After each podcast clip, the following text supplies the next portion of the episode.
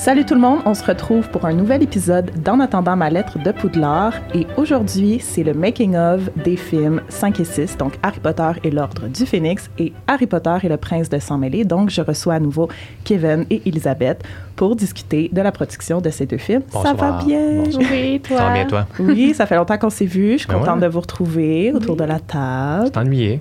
Ouais? Ouais, ouais. Ouais, ben, Ouais, tout moi l'été a passé. C'est ça. Elisabeth, on s'est vu récemment pour euh, ton balado que tu as lancé, Inspire-toi. Bravo. Inspire-toi, c'est le nom du podcast. Euh, merci de m'avoir reçu. Puis Oui. bonne chance. euh, puis félicitations Merci. pour ton propre balado.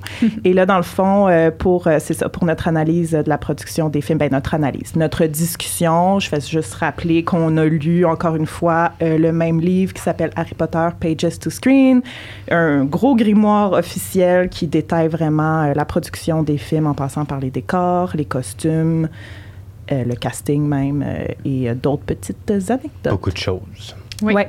Alors, le dernier épisode qu'on a fait, évidemment, c'était sur le troisième et quatrième film. Ça s'est terminé, euh, ben, c'est ça, avec le retour de Voldemort. Puis, euh, un film, euh, un excellent film, le 4, comme on disait. Ouais. Et là, le 5, Harry Potter et l'Ordre du Phénix. Moi, je vais juste répéter encore une fois, puis je l'ai souvent dit dans le balado, David Yates, qui est le nouveau réalisateur dans le cinquième film, et 6 et tous les autres, Ouais. et même les animaux fantastiques. Pas mon préf, mais là, on dirait qu'en lisant les chapitres, là, on va en discuter plus, mais je, je, je sais pas. On dirait que je. je- On comprend plus ses choix. Oui. Ça veut pas dire qu'on est d'accord, mais on comprend plus ses choix On comprend plus. Exactement. Il y a des Ouais. choses que, comme, je regarde encore le 5, même si ça fait 30 fois, puis je suis comme, pourquoi? Ah oui, mais là, j'ai compris un peu plus pourquoi. Et comme tu dis, pas évidemment d'accord, mais au moins. David Yates, nouveau réalisateur. Puis David Yates, lui, c'était pas comme Alfonso Cuaron ou comme Mike Newell ou même comme Chris Columbus. Il Pas en avait tout. pas fait Pas de fait cinéma. Un film. Puis il était film. plus dans la télé. Ouais. Mais David Heyman, que je rappelle qui est le producteur, voulait vraiment que ce soit lui. Mhm. Je comprends pas. Ils n'ont pas tant donné de contexte, à Non. part peut-être qu'il était un bon fit pour le côté politique qui, Ouais. qui- qui était plus présent dans l'ordre du Phénix. Ouais. Euh, Ben, je pense que c'est sur ça qu'ils disent aussi qu'ils avaient tourné davantage des trucs plus politiques puis du trafic sexuel. là. Ok. Fait que j'ai l'impression que c'est à cause de cet aspect-là, parce que justement, il dit que le ministère de la magie arrive à cette. Tu sais, on le voit un peu plus dans le film 5, là. Fait que je, crois que c'est pour ça que David Heyman, il voulait l'avoir, il s'est présenté à son entrevue, puis euh, il l'a un peu raté en disant oh, moi, je sais pas ce que je fais ici, bye. Puis là, David Damon l'a rappelé, puis il était comme gars, on va aller rencontrer les producteurs ensemble, ça va bien se passer. Puis une fois qu'ils ont rencontré, les producteurs étaient comme You have the gig, genre la job est à toi. Puis là, il était comme OK, genre, je comprends on, pas trop on ce dirait qu'à chaque fois, le monde qui se font choisir, c'est tout le temps des genres d'histoires de même. Ils n'ont jamais été bons, puis ça donne que. Bon, ils l'ont. Ouais. Ils ont Ben, foutu ça leurs affaires, m'étonne. ça a chié, puis. ça- On dirait que c'était tellement un processus rigoureux pour le premier réal, Chris Columbus. Ouais. Puis là, rendu au cinquième, c'est genre, bah, lui, il ferait Ouais, l'affaire. c'est ça. OK. Tu sais, t- c'est pas encore plus, justement, un processus T'as plus intense. besoin de starter une franchise. Là. Ouais, Elle est déjà startée. Mais en même temps, c'est tellement dangereux de mettre quelqu'un juste comme ça. Tu sais, ça pourrait faire tout crasher les films, là. Ben, tu sais pas exactement ça va ressembler à quoi, mais c'est peut-être ça qu'il aimait. C'était comme Ben, quasiment les de carte audacieux, blanche. moi. là, Ben, de- de- de- vraiment. de- c'est correct, là, ça, ça a marché. Mais tu sais, un film, genre, puis plein de séries, arriver à un budget de 300 millions sur Harry Potter, il a là. c'est vrai, pareil. hein. Euh, Puis là, dans le fond, Mike Newell, qui était le réalisateur du 4, il a invité David Yates à aller prendre une bière pour, genre, officiellement passer le flambeau. Il y a eu aussi un appel avec Alfonso Cuaron. Puis, tu sais, ce qui s'est fait dire, en gros, c'est comme ça va bien se passer. T'as quand même beaucoup de liberté, euh, tu sais, dans, dans, dans, dans ce que tu veux faire, puis dans tes idées, puis dans ce que tu vas, comme, amener à la table. Puis, ben, ça, ça a été une belle expérience, évidemment, comme il est resté euh, jusqu'au dernier film. Et comme j'ai dit tout à l'heure, et a continué avec euh, Les Animaux Fantastiques. J'ai aimé, par exemple, excuse-moi, ben j'ai non. aimé cette solidarité-là, moi, entre euh, Entre les réalisateurs. réalisateurs, ouais. Tu sais, dans le sens que Alfonso euh, Cuarón, là, ça faisait déjà un film qui était plus là. Puis Ouais. il a quand même pris la peine d'appeler Yates pour, tu sais, comme l'encourager, le féliciter, peu importe. Puis tu sais, le passage du flambeau aussi, j'ai trouvé que c'était quand même, c'est ça, une belle solidarité de, hey, si t'as des questions, tu sais, hésite Ouais. pas, là, je vais t'aider. Ouais. C'est fair. Oui, vraiment. Full. Il y a le scénariste aussi qui est différent pour ce film et ce film-là seulement. D'habitude, c'est Steve Knowles. Puis là, lui, il avait besoin d'un break. Je sais pas pourquoi, mais il avait besoin d'un break, je pense, parce que le 4, ça avait été quand même euh, intense comme adaptation euh, en scénario euh, du, du livre au film. Donc là, on avait, ben, on a un scénariste du nom de Michael Goldenberg qui a écrit le scénario pour L'heure du Phoenix. J'ai pas plus de notes sur ça. Ben, à, à part que Michael. euh, c'est parce que Michael Goldenberg, ce qui me ferait, c'est qu'il a écrit euh, Green Lantern, qui a, qui a pas été si bon que ça. Euh, Peter Pan, qui a, qui a été correct, là. qui- Quel Peter Pan? le, le- le Peter Pan, pas, En avec, personne, pas avec Robin 2006, Williams, là? là, mais ouais, en 2006. Ouais, whatever. Artemis Fowl puis Contact, c'est pas des grands films, fait que ça m'a surpris qu'ils. Je trouve que c'est un- ils sont allés vraiment audacieux dans le choix du scénariste et du nouveau réalisateur, deux nouveaux, dont deux qui n'ont pas tant d'expérience, je trouve, puis qui n'ont pas fait des grandes choses. Puis euh, ça paraît un petit peu. Mais qui sont en plus des gens que, tu sais, c'est deux morceaux clés là, dans ça. Là. Fait que, tu sais, mettons que tu plantes, là, Euh, euh, tout, tout, oui. euh, tombe en ruine. C'est quasiment comme s'ils se sont dit, c'est tellement sûr que le monde va aller voir le film anyway puis qu'on fait de l'argent avec ça, qu'on peut se permettre peut-être d'être audacieux, comme tu dis, Ah puis ouais. quasiment de, pas, pas, pas de pas se forcer, mais de pas justement euh, auditionner euh, 15 réalisateurs non plus. Mhm. Là. Ouais, je Puis, suis tu sais, d'accord. sûrement qu'il y en avait là, une trolley qui aurait voulu l'écrire Harry Potter, des, des, des vrais, pas des vrais, excuse-moi. Mais des plus expérimentés, des, plus expérimentés, fit pour le rôle. ouais. là. Il y en a sûrement beaucoup là, qui se seraient offerts, là. Je suis sûr. Ouais. Mais on a pris Michael. Bon, OK. Puis comme tu étais un peu en train de dire, ça paru, tu sais, David Yates, il dit lui-même que clairement, il a fait une meilleure job avec Le Prince de Sang-Mêlé que Lord du Phoenix. Il a pu comme se reprendre pour des choses, je pense qu'il n'était pas 100% satisfait d'avoir fait dans L'Ordre du Phoenix. Là, j'ai pas des exemples exacts, mais c'est normal. C'était son premier Ouais, ouais. film d'Harry Potter et son premier, disons, gros film box-office, donc...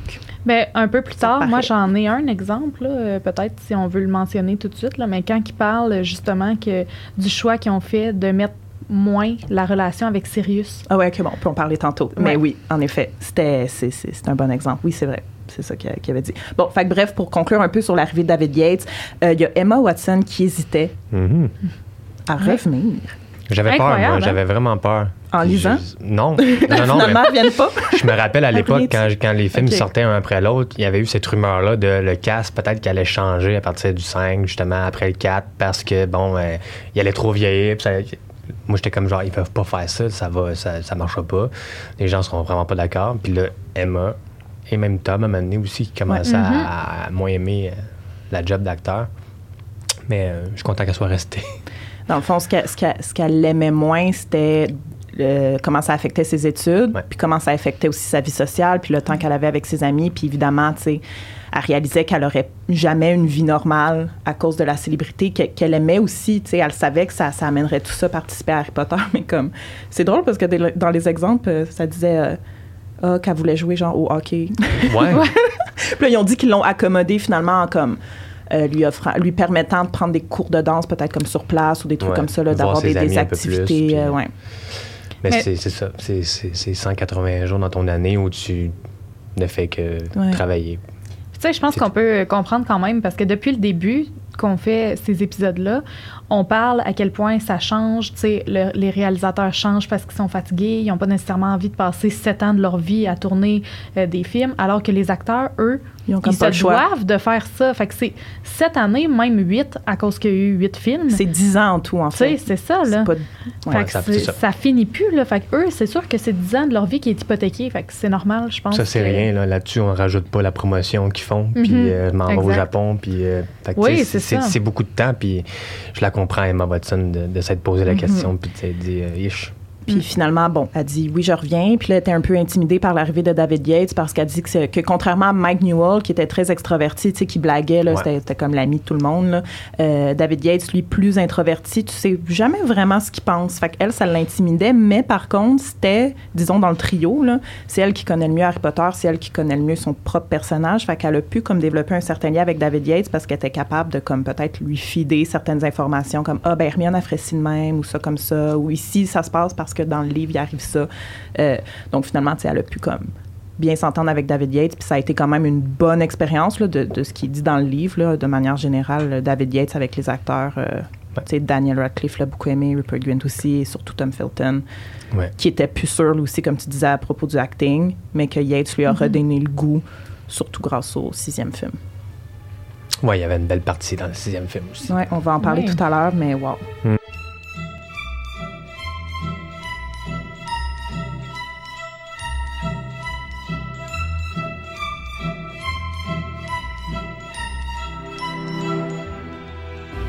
Là, la section qu'on va commencer. la section. Euh, on va parler des nouveaux acteurs, des nouveaux personnages, des nouvelles créatures, bref, les nouveaux personnages qu'il y a eu dans le cinquième film. À commencer par Tonks, qui est joué par Natalia Tena.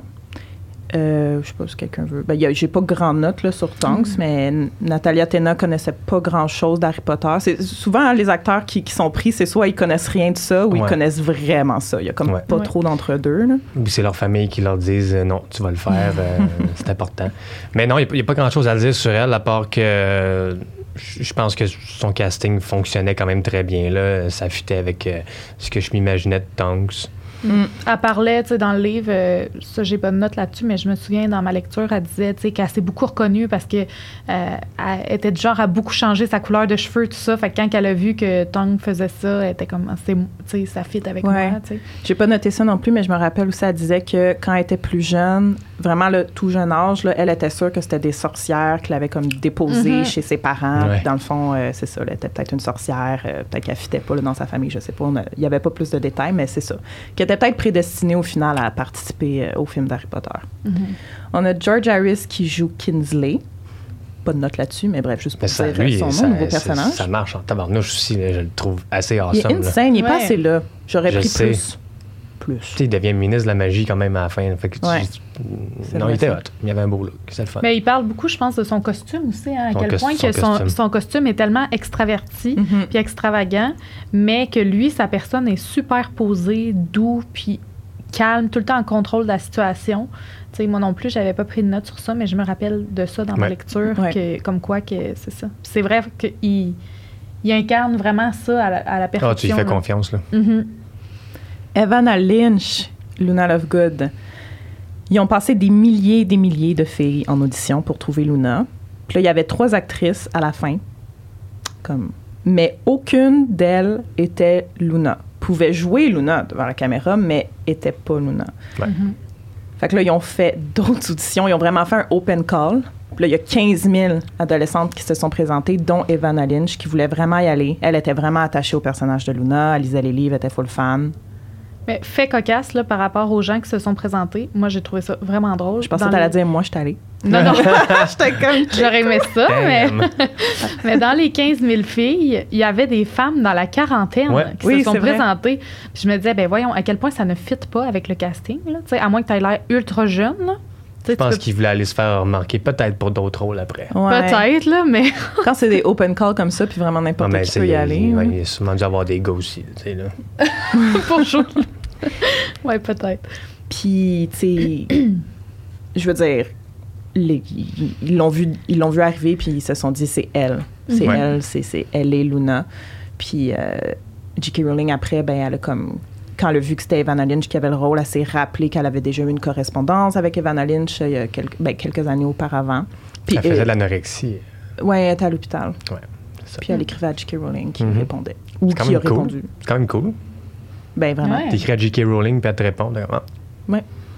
En Puis plus, tu disait- joues dans le film. Elle lui disait que c'était elle, Luna, là, tu sais. Elle, Ouais. elle se sentait. Puis, tu sais, quand elle s'est présentée aussi au casting, là, elle savait tout de Luna. Tout, tout, tout. Ouais. Ben après, quand elle a eu le rôle, les, les boucles d'oreilles euh, Ouais. en radis qui, Mhm. qui ont été faits rouges par la, la Ouais. fille des, des, des accessoires, whatever. Puis Luna était comme non, sont censés être orange. Dans le livre, ça dit qu'ils sont oranges. Puis elle les a fabriqués elle-même. Ouais. Donc, celle qu'elle porte dans le film, c'est sa propre création. Puis elle a fait aussi d'autres bijoux de Luna. Elle a travaillé sur son rôle. c'est- ouais. c'est c'est ça. Elle, elle- elle s'est mise à 100 là-dedans. là. Dolores Ombrage, qui est interprétée par Imelda Staunton. Oui. J'ai vraiment pas beaucoup de notes sur ça. Ben, Moi, vas-y. moi, j'en ai quelques-unes. J'a- J'adore Imelda Staunton. C'est une super actrice. Mhm. Ceci dit, moi, quand je m'imaginais Dolores Ombrage, je m'imaginais euh, Pam Ferris. Pam Ferris qui a fait la tante Marge dans le troisième. ok. Ou euh, pour les plus vieux comme moi, Miss Trunchbull dans Matilda. Euh, que, ben, bon, je trouve qu'au niveau physique, look, ça aurait tellement mieux fité Pam Ferris, mais au niveau où on s'attache quand même au personnage qui est pas épeurante là, de Dolores Sombrage dans l'histoire. C'est, quelqu'un qui est vraiment gossante, chiante, mais pas épeurante. Pam Ferris, elle aurait été un peu plus épeurante. Imelda Stanton, on avait c'était Madame au chat, puis euh, ça fonctionnait. tu sais. Fait que les deux castings auraient été bons, mais Imelda, euh, je, l'ai, je, l'ai, je l'ai adorée. Ben, c'est parce que je pense qu'on on finit tellement par la. Ben, en fait, on la déteste déjà à l'avance Ouais. à cause des livres. Sauf que quand on écoute le film, elle est tellement bonne à détester alors que justement, elle a l'air en apparence d'une petite madame toute douce, toute fine. Toute petite. Oui, puis de ce que j'ai lu aussi, que ça, je m'étais même pas rendu compte de ça quand j'écoutais les films. Les degrés de rose de Mhm. ses habillements changent selon l'importance euh, qu'elle a, qu'elle prend dans le film. Et l'émotion qu'elle ressent ça, dans la scène. L'émotion qu'elle ressent dans la scène. Fait que quand j'ai vu ça, j'étais comme, ah, j'ai jamais porté attention à ça. Mais c'est vrai qu'à un moment donné, tu sais, comme avec les centaures, là, elle- Ouais, c'est ça que ça dit que c'est le rose le plus foncé, Le plus euh, foncé, rendu euh, à la fin, là, la dernière scène où on la voit dans le film. là. On en parlera plus tard, mais Voldemort aussi, sa robe a fait ça dans le, dans le septième euh, film. On Mhm. verra. Mais oui, Ouais. les costumes, ils jouent beaucoup avec euh, les, les tons, tout ça. pour ouais, Exactement. ouais, C'est rose en tabarnouche. c'est vraiment, Ouais. c'est fuchsia même, là, tu sais. Ouais. on- Euh, pas nouveau personnage, mais dans un sens un peu, Maugré. Ouais, j'allais mis Motu. Parce que ça, c'est quelque chose, puis je l'ai abordé dans mon analyse de la coupe de feu, je pense brièvement, là, tu sais, dans le fond, dans le film, je veux dire, il n'y a pas de moment, sûrement qu'il y, en- qu'il y a un moment dans le livre, mais je t'avais de, de recommencer à lire le cinquième tome, ça fait longtemps. Il y a probablement un, un moment dans le livre, peut-être un, un échange entre Harry puis le vrai Maugré, c'est comme « Allô, c'est moi le vrai Maugré tu sais, Ouais. c'était clairement pas moi ton prof l'année passée », puis Harry qui Ouais, réapprend à connaître Maugré qui est le vrai, tu sais. Alors que dans le film, ben Maugré se présente au Private Drive au début, puis Harry est genre ah allô, ok, vous venez me chercher, mais il y a comme pas ce moment-là, mais il y a quand même eu cette discussion-là entre Daniel Radcliffe qui en a parlé avec David Yates pour voir comment la relation entre les deux pouvait être jouée différemment à l'écran, mais ils ont à peine de moments ensemble, Ben fait que ça paraît pas tant, mais il y avait vraiment une complicité qui s'était ben, une complicité. Il y avait quand même. Ça a été son prof, puis on le sait que le faux Maugré, il s'était rapproché d'Harry, puis tout ça. Alors que là, c'est comme repartir à zéro. Fait que ça. Quand tu le regardes de même dans le film, ça peut paraître un peu que justement, ben, Ouais. ils se connaissent pas, tu sais. Ouais. Dans, dans le Ben, ils ont fait un peu comme si rien n'était, là. Tu sais, moi, j'ai trouvé ça un peu douteux comme choix de relation. Ben, dans les dialogues, il n'y a rien qui indique. Comme C'est comme si rien n'était. Mais I guess que si vraiment tu regardes, ils ont à peine d'échanges, ben, tu pourrais te dire, ah Mhm. ouais, dans le fond, c'est froid. Je sais pas. Ouais, c'est ça. Il y a, Faudrait que je il y a- reporte il y a peu d'échanges, donc ils sont loin. Ils sont Ben, pas- la discussion a eu lieu. Donc, Ouais, ouais. est-ce que, tu sais, Ouais. je sais pas. J'ai trouvé ça Mais je trouverais, je trouvais ça intéressant quand même parce que ça, c'était quelque chose qui me gossait. Donc, juste de savoir au moins que ça a été euh, pris en considération quelque part. euh, ouais. Euh, Grope, Grope, Groupe, Grope, Grope. Grope, Grope. le frère d'Agrid, le demi-frère d'Agrid. Oui. Fait à l'ordi entièrement, mais mouvement et expression faciale basés sur les vrais mouvements d'un acteur qui s'appelle Tony Maudsley. Fait que c'est pour le visage de groupe. Voyons, groupe. C'est dur à dire comme nom. euh. Groupie. Je pense. Groupie, ouais. Appelons un groupie. Groupie euh, ressemble tu sais, au visage de, de, de l'acteur en quelque part. Là. Euh, Surtout les yeux, là. Ouais, ouais. J'ai, ben, là, dans le livre, il y a une photo, là, puis Ouais. tu sais, c'est- tu, le- tu le vois là, un peu, là, que Ouais. ça, ça ressemble. Euh, c'est ça. Fait C'est la première scène qu'ils ont tournée, ça aussi. Oui, oui. Première scène tournée. Tu commences avec lui, euh, out of nowhere, qui connaît rien, qui s'en vient là, puis. Salut, on tourne. Ils ont construit une vraie tête grandeur nature Ouais. euh, du géant pour euh, pendant les scènes avec bon Hermione, Harry, Hagrid pour que Le les highline acteurs- des comédiens, là. Euh, y avait-tu un terme pour ça là le... Le highline. Oui, ok, le Ouais, highline, c'est ça, excuse. Exactement. Je pensais que c'était le raccord, c'est pas ça tout. Il y a du raccord aussi, mais c'est vraiment pour le, le highline. C'est bon. Créature. Ouais, c'est vrai. Créature que que- qu'on a failli pas avoir. Ouais. Dans le Euh, script, et- hein, Michael Goldenberg, lui, il est genre. Ben Je- ouais, J'inclus mais- pas Créature, mais. C'est c'est là la, la beauté de la chose, c'est que J.K. Rowling a, a, a sait tout. Puis quand tu écris quelque chose, puis que tu sais pas ce qui se passe à la fin, ben tu- t'en rends pas compte. Mais là, J.K. Rowling, elle a vu le script, puis elle a fait Dude, créature, il faut qu'il soit là parce qu'il va être important plus tard. Pourquoi, je te dis pas, mais il va être important. Fait qu'ils ont réécrit le scénario. Puis ils l'ont mis deux secondes. Ben, On l'a pas vu beaucoup. Ouais. On l'a vraiment pas vu beaucoup, puis ça fait du sens. Mais- Sachant qu'il a été ajouté dans le fond juste pour qu'il soit là. C'est ça. On n'a pas vu beaucoup le Square Remote non plus. Non. Euh, Non. Mais tu sais, une chance que Rowling est impliqué comme ça dans, dans le tournage, là, parce que sérieusement, sinon, là, justement, on aurait passé à côté de quelque chose. Puis je pense, tu sais, quand, euh, quand Harry, justement, là, il fait son, son cauchemar là, dans, dans le livre, là, puis qu'il il dit que Sirius se fait torturer, Ouais. il, va se mettre la tête dans, dans la cheminée pour Ouais. aller à Square euh, Grimroad. là. Puis, tu sais, il s'en va demander à la créature si, euh, si euh, Sirius est là.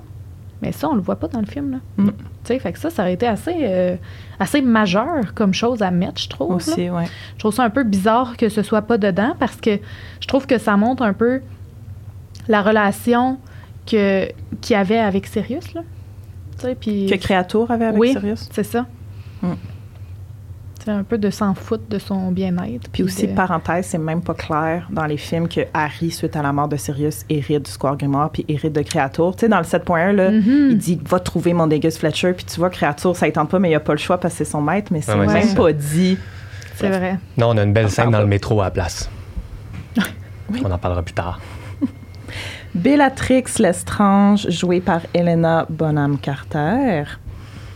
Euh, là, j'ai plus de notes sur son Ben oui. look, puis vraiment l'apparence, puis comment Helena voulait, c'est ça, euh, que- que- qu'elle ressemble. Euh, j'ai noté que la, la, voyons, la designer des costumes, comme l'histoire du costume, c'est la robe que Bellatrix porte. Dans le fond, c'est une vieille robe qu'elle avait avant Azkaban. Fait que c'est comme, elle remet son vieux linge.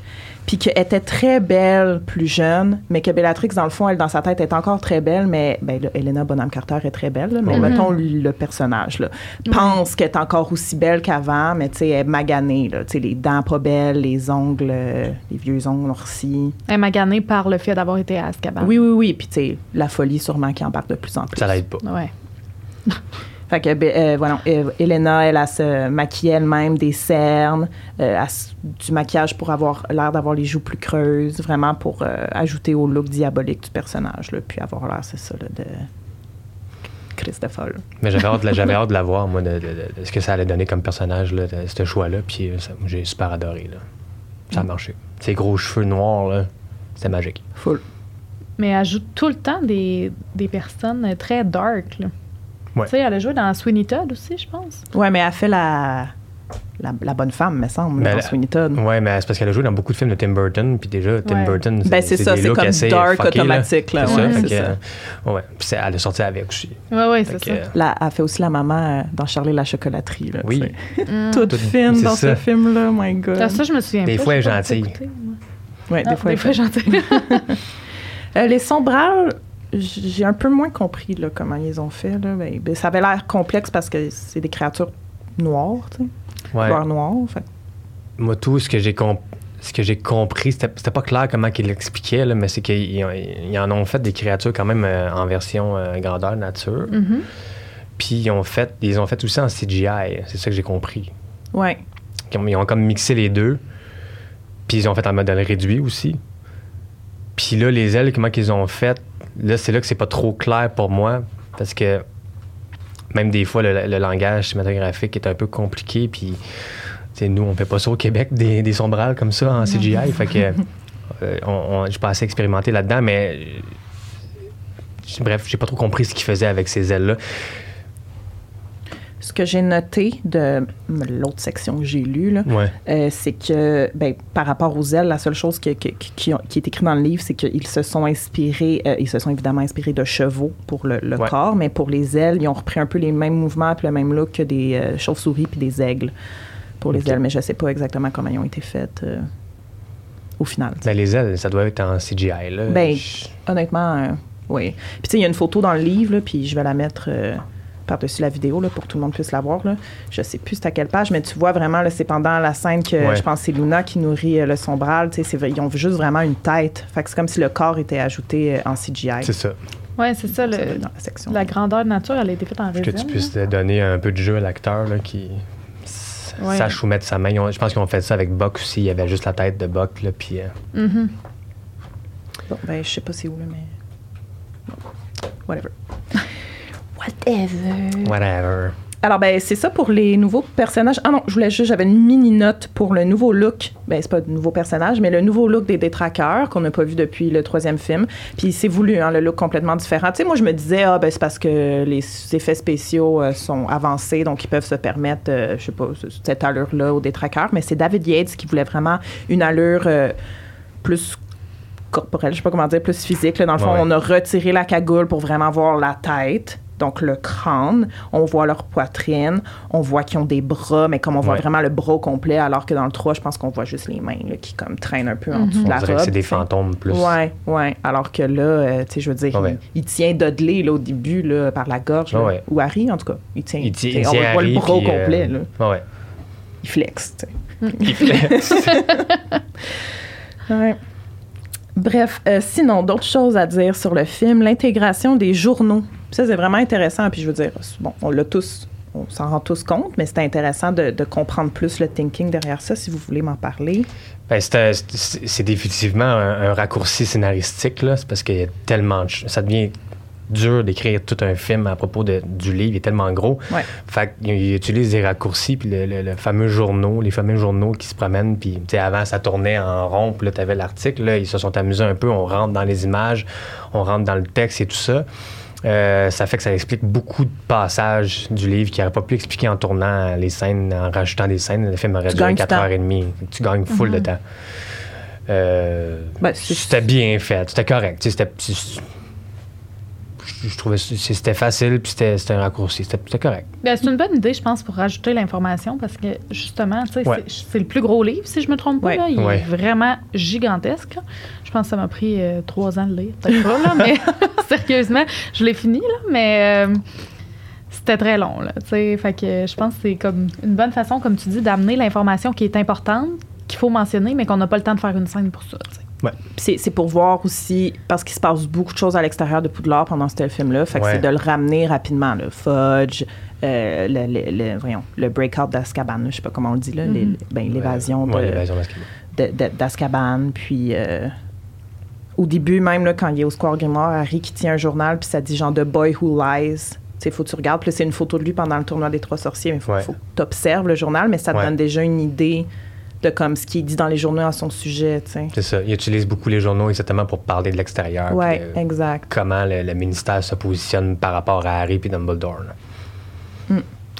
Ensuite, le livre nous parle de deux scènes qui ont semé la controverse, disons, là, qui n'ont pas été bien reçues par les die-hard fans comme nous, là, les fans intenses qui avaient lu évidemment le livre, qui connaissent bien l'histoire, qui avaient des attentes peut-être pour ces scènes-là. en. Ben, en fait, non, parce qu'il y a une de ces deux scènes-là qui est complètement ajoutée puis Ouais. made Ouais, ouais. up. Euh, donc, dans le fond, le moment où Voldemort apparaît sur la plateforme 9 et 3 quarts, ce qui a été reproché, c'est que c'était surtout le fait qu'il est habillé en soute.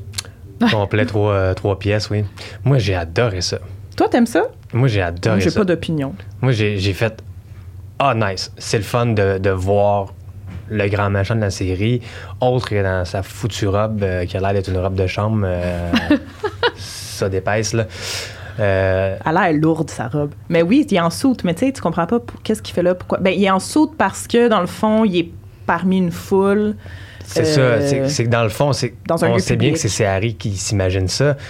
Puis donc, il est dans un lieu public, puis ils se font à la foule, mais il est toujours là, en fait. C'est comme, comme ils disent, c'est un peu pour euh, rappeler que Voldemort, il est partout maintenant. Mm-hmm. Il est là. Personne ne le sait. Tout le monde passe à côté sans le voir, sauf Harry, puis Dumbledore, tu sais. C'est ça, David Yates dit que ça montre que Voldemort hante Harry, qu'il peut le trouver partout, C'est ça. puis qu'il peut être présent dans le non-wizarding world, dans le monde non sorcier, dans le monde des moldus, mais à ce moment-là, il est sur la plateforme 9 et 3 quarts, fait que j'étais comme ça. mais il fait a dû de passer sens. par la, Oui, c'est comme si- par la gate, fait qu'il est rentré à King's Cross quand même. je Mais- m'imagine- je m'imagine marcher puis voir le gars en complet avec sa face. Voldemort passer dans le mur. Hi, en courant, j'arrive.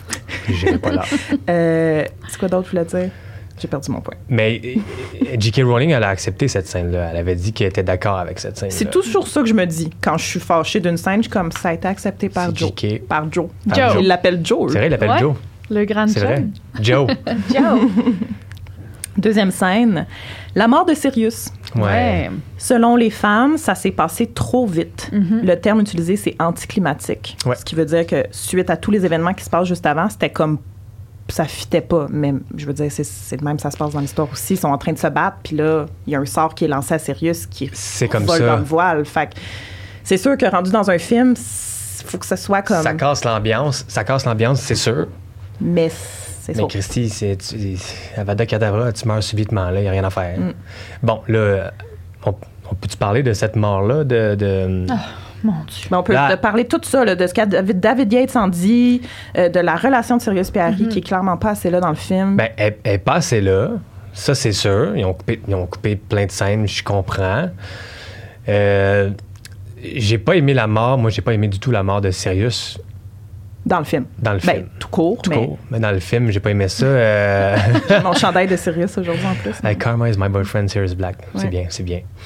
Mais Bellatrix, elle lance un Avada Kedavra. OK. pas dans, le livre. dans- pas dans le livre, mais dans le film. Mhm. Je veux dire, elle le dit, là, Avada Kedavra. On a déjà tourné des scènes avec des Avada Kedavra avant. Là. Ouais. On sait qu'est-ce qui arrive. Tu meurs tout de suite. Éclair vert, tu meurs tout de suite. Là, Sirius, il reçoit le coup, puis il est comme genre, oh shit. Il oscille un peu. Ouais. Puis là, il regarde, arrive, il est comme genre, shit. Puis là, il passe dans Là, le il voile. Part. T'es comme, dude, t'es- il est supposé être mort, là. il est supposé faire paf, puis Absolument. mourir, là. tout passe dans le voile. Il y a, il y a- là, il y a eu un regard, c'est comme s'il avait reçu un curse. C'était pas un Avada Kedavra, on dirait, puis là, il a juste, il a figé, ça lui a fait mal, puis il est tombé dans le voile. J'ai pas aimé ça du tout. C'était- c'est- il est supposé tomber, puis juste, il regarde pas Harry, là. Je pense que pour faire ça, de cette façon-là, comme tu Pourquoi? le dis, mettons, là, tu sais, qu'il regarde puis qu'il tombe, je pense que le sort aurait dû être un stupéfixe ou Mais quelque c'est chose. ça dans le livre. C'est ça, tu sais, pour que là, il, tombe comme dans le voile, puis là, C'était pas un Avada dans parce le que, puis je pense, je me rappelle vraiment plus dans quel épisode j'en ai parlé, mais c'est exactement parce que le monde qui ont pas lu les livres doivent comprendre qu'il est mort. Parce que s'il avait reçu stupéfixe puis il part dans le voile, Ouais, ouais. on peut-tu le retrouver? Qu'est-ce qui se passe avec ce voile-là? Fait que c'est vraiment là, faut, faut qu'on entende Avada Kedavra. Ouais. Puis bon, il disparaît. Dans, il y a là- encore un mystère là, de où il part, mais il est, mort ça. anyway. Mais rendu là, si tu fais ça, si tu choisis de mettre Avada Kedavra, ben, fais-le au complet. Oui. Ouais. Il meurt one shot. Puis Mais- la relation, en effet, il n'y avait pas beaucoup là. Il y avait beaucoup de scènes au Square Mode qui n'ont pas, euh, qui ont pas fait. J'aurais aimé ça voir la scène où il essaie d'ouvrir le médaillon. Dans le, dans le, dans le cinquième, ils, trouvent, ils, sont, ils font le ménage, ils enlèvent les doxys partout. Ils trouvent un médaillon, puis euh, toutes les, tout le trio essaie de l'ouvrir, ils sont pas capables, alors qu'on sait très bien que c'est le médaillon de, du septième film, du septième livre. là, C'est le- leur crux. C'est leur crux. Mais euh, j'aurais aimé ça qu'on qu'on le voit. J'aurais aimé ça que. Joe elle dise euh, Ah, vous devriez peut-être mettre une petite scène avec le médaillon, ça serait Mm. important. Mais non. Mais Yates aussi, il est, il est d'accord du fait qu'on n'a pas vu assez sérieux. Il dit que ça a été un, un erreur de jugement là, dans, au sujet de l'adaptation. de ne pas avoir mis assez la, la relation de l'avant. Puis je pense que c'était assez important parce que, tu sais, veut, veut pas, on comprend depuis le début que Harry a perdu ses parents, qu'il n'y a, pas- il y a pas de famille, que les Dursley sont super méchants avec lui. Tu sais, c'est comme la seule figure paternelle qu'il y a eu. Dans le 3, C'est très bref. tu sais, c'est très bref, pas mal tout le long du film. On pense qu'il est méchant. Finalement, on se rend compte que c'est un gentil, que Ils ont c'est deux son parrain. cute ensemble. C'est ça. Puis après ça, Dans le 4, Le on le voit en dans le feu. dans le feu. mhm, pendant trois secondes. Dans le 5, ben c'est ça. Tu sais, c'est comme, ah, il se cache encore, puis... La relation est plus présente dans les livres, évidemment, Ben mais oui. c'est ça, dans le film, c'est comme. Ça aurait été. C'est ça. Euh, Ça aurait c'était une été erreur de jugement, comme il a dit, Ouais. oui, pour que. La mort, oui, elle nous affecte autant dans le film. Oui, oui. Parce qu'on on le voit, là, comment c'est tragique, il crie, puis tu sais. Juste, on le voit pour les quelques scènes qu'il y a eu avec Sirius, comme ça ressemble à quoi leur relation, puis à quel point il est important pour Harry, mais Mhm. ça aurait, encore une fois, ajouté plus. Mais ça, ça aurait parti du. Il aurait dû le mettre dans le quatrième film aussi. Ben Ouais. oui, On tout le ce voit. qui se passe Fait dans le tu sais, cadre. Oui, avec c'est dans, dans le 5, c'est un peu de la fraude du réalisateur de pas avoir mis ça, mais en même temps, on, ils l'ont pas utilisé, euh, l'acteur. Glenn Roadman, dans le, dans le quatrième. Il, il le voit souvent, ils se parlent souvent, ils correspondent, puis ça fait que, ben, en sorte, euh, C'est vrai qu'il y a beaucoup de... fourré rendu au, au cinquième. Là. Ouais, comme tu dis, il y a beaucoup de correspondance dans le 4. Fait que, tu sais, à un moment donné, c'est comme... Ça bâtit On plus on n'a pas vu l'évolution de leur Non. relation, là. Mm. Puis Gary Oldman, me semble que tu veux le mettre à l'écran, là. Ben absolument. Vraiment, Tu trouves des raisons de le faire. Ben, au prix tu le payes en plus. C'est vrai. Puis, ben, juste pour finir là-dessus, tu sais, Daniel Radcliffe, il dit que selon, euh, selon lui, la mort de Sirius montre deux choses à Harry. La- D'abord, la culpabilité de Oui. n'avoir pas mieux essayé de fermer son esprit à Voldemort euh, Mhm. à travers les séances qu'il y avait avec Rogue. C'était des séances difficiles là, de clémencie puis tout, mais après, lui, Harry, ça lui donne full de culpabilité. Si j'avais pu fermer mon esprit à Voldemort, j'aurais pas vu la vision de Sirius euh, dans le département des mystères, puis je serais pas allé, puis Sirius serait pas mort. Bon, tout ça. Et le deuxième point que ça montre à Harry, euh, c'est, ben, ça montre, dans le fond, qu'il y a un côté plus sombre en lui, parce que là, il, il va jusqu'à vouloir faire euh, du mal à Bellatrix en- avec le Andoloris. Oui, puis là-dedans, justement, ils disent que si Harry tue Bellatrix, à ce moment-là, il se rapproche encore plus de Voldemort parce qu'il y a du sang de Serpentard. Il y a Hein? du sang de serpentin. Ben, comme, dans le fond, tu sais, euh, Harry, s'il tue Bellatrix, il va se ra- rapprocher encore plus de Voldemort parce que, tu sais, il aurait pu être Serpentard, dans le fond. Pas, pas il y a du sang de Oh, Serpentard, oui. mais tu sais, il aurait pu être Serpentard, fait qu'il tombe du côté plus sombre s'il décide de la tuer, là. Oui, clairement. Fait il, devient, il devient un peu plus qu'il essaie de combattre. Là. c'est ça, exact. Bon, dans quelque chose de plus léger, Harry et Cho. La scène du baiser, premier baiser de Daniel Radcliffe à l'écran, dans sa Ouais. vie. Euh, même chose pour Cathy, euh, Cathy Lang, c'est ça son nom?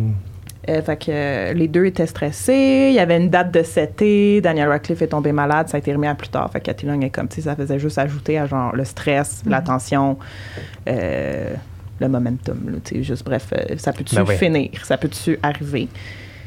Puis, ben, elle, elle s'est fait demander par tout le monde, évidemment. Viens, embrasse-tu bien?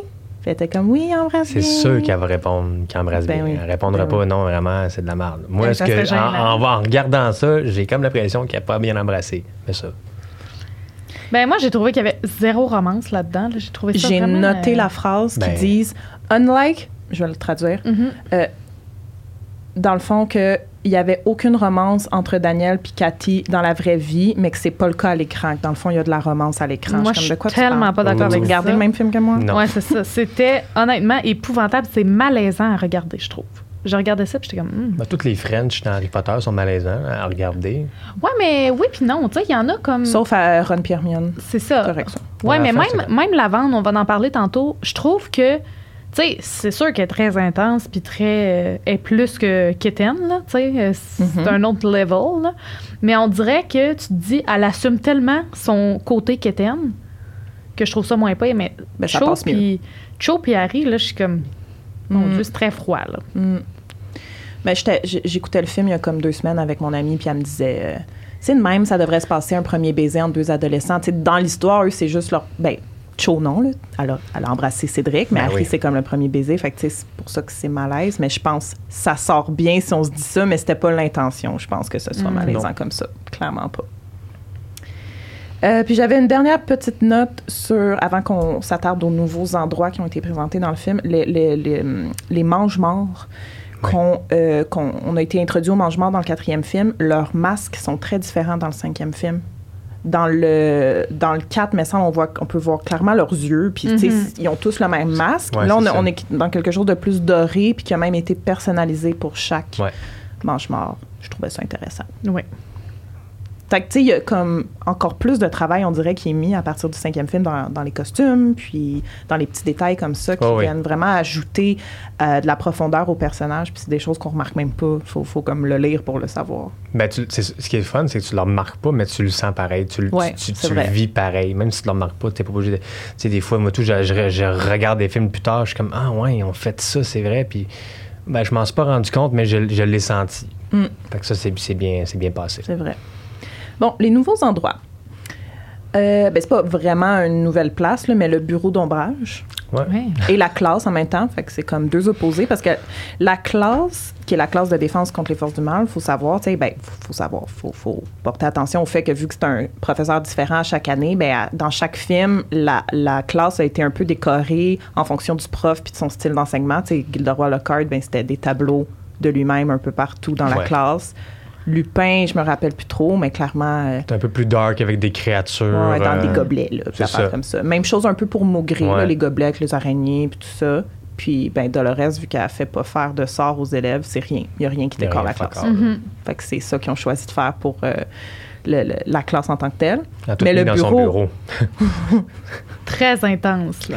Hey, ça, là, je, je me vois sur un plateau de tournage parce qu'ils ont, ils ont deux jours de tournage avec des chats. 40 chats. 40 chats. Ça doit être le fun. Deux jours. Des miaus, des miaus, puis des chats qui marchent. Ça dit que c'est 200 assiettes de chat, mais dans le film, tu sais, tu vois clairement pas 200 assiettes. Non. Là. Non, c'est ça. Mais ils ont dû, ils ont dû en, en faire plus que passer, puis ils sont écœurants, là. Ben oui, tu as sont des petits chats, euh, t'as des petits chats habillés, tu as des petits chats euh, sur des petites autos, des petites motos, dans des petits paniers, T'imagines-tu gérer ça sur à la un plateau? C'est 40 chats, là. 40. Hey, c'est énorme, là. Puis, tu sais, justement, c'est comme des chatons, là. C'est tannant, puis tout, là. Faut que tu, faut que tu réussisses à mettre ça immobile puis cute, là, euh, pendant que tu le prends en Mm.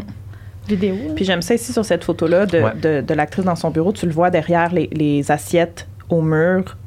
Ils ont comme un vides. blue screen Ouais. Mhm. sur chaque assiette. Puis af- après, ben, ils vont venir au montage ajouter euh, l'image d'un chat euh, en petite robe rose, par exemple.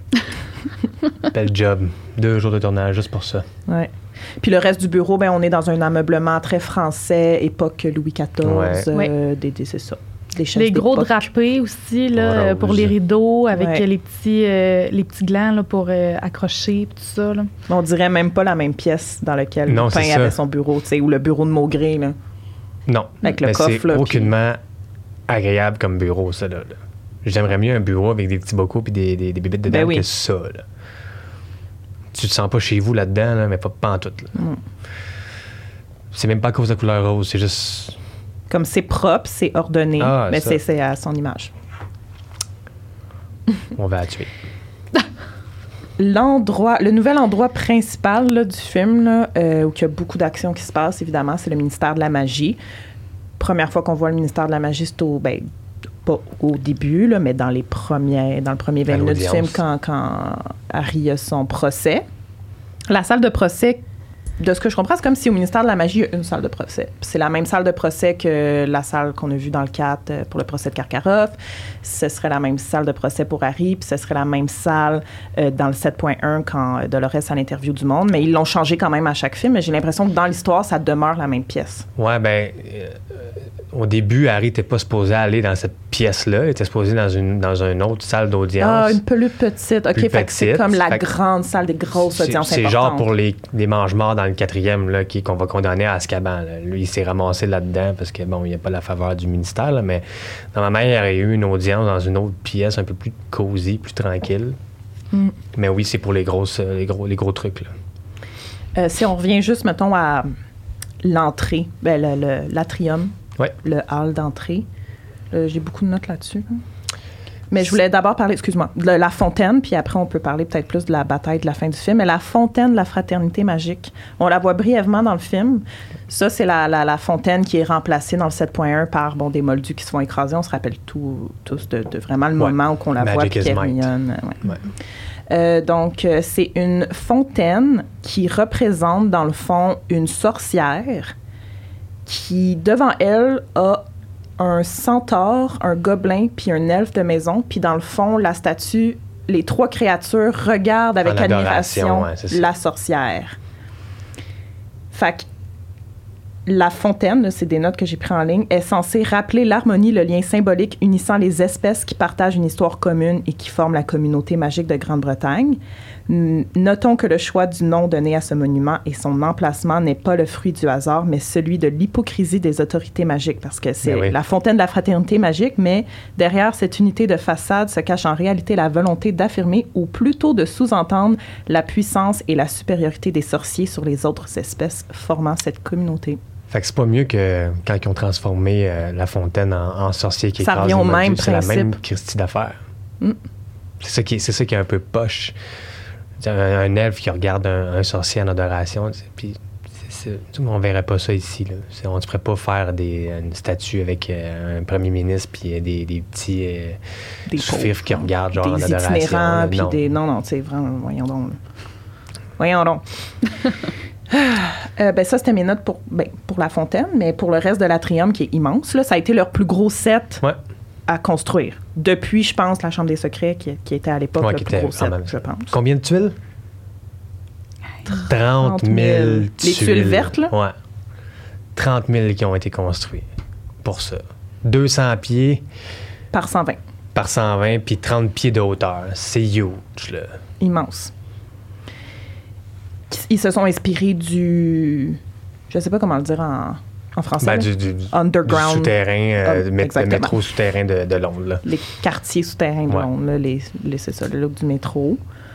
La plus vieille, euh, la, la plus vieille rail de métro en fait de Londres qui sont allés. Puis mettons qu'on parle de la bataille de Voldemort puis Dumbledore, Ouais. parce que c'est là vraiment qu'on est le plus longtemps dans l'atrium dans le film, probablement même de tous les films.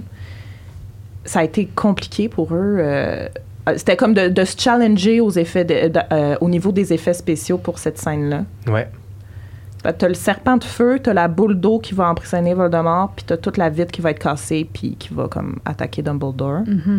Mais c'est la première fois qu'ils disent qu'il y, a un- il y a un duel aussi awesome que ça, tu sais. Les, les seules fois où on a vu des duels, c'était entre des étudiants à l'école, donc euh, des petits sorts par rapport. Sinon, ça a été Voldemort qui a tué Cédric, c'était pas un duel, c'était un sort. Là, il y a vraiment deux puissances qui se battent.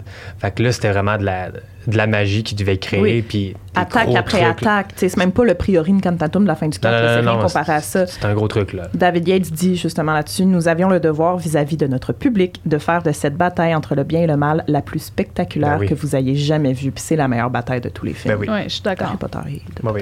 l'histoire du c'est- cinéma.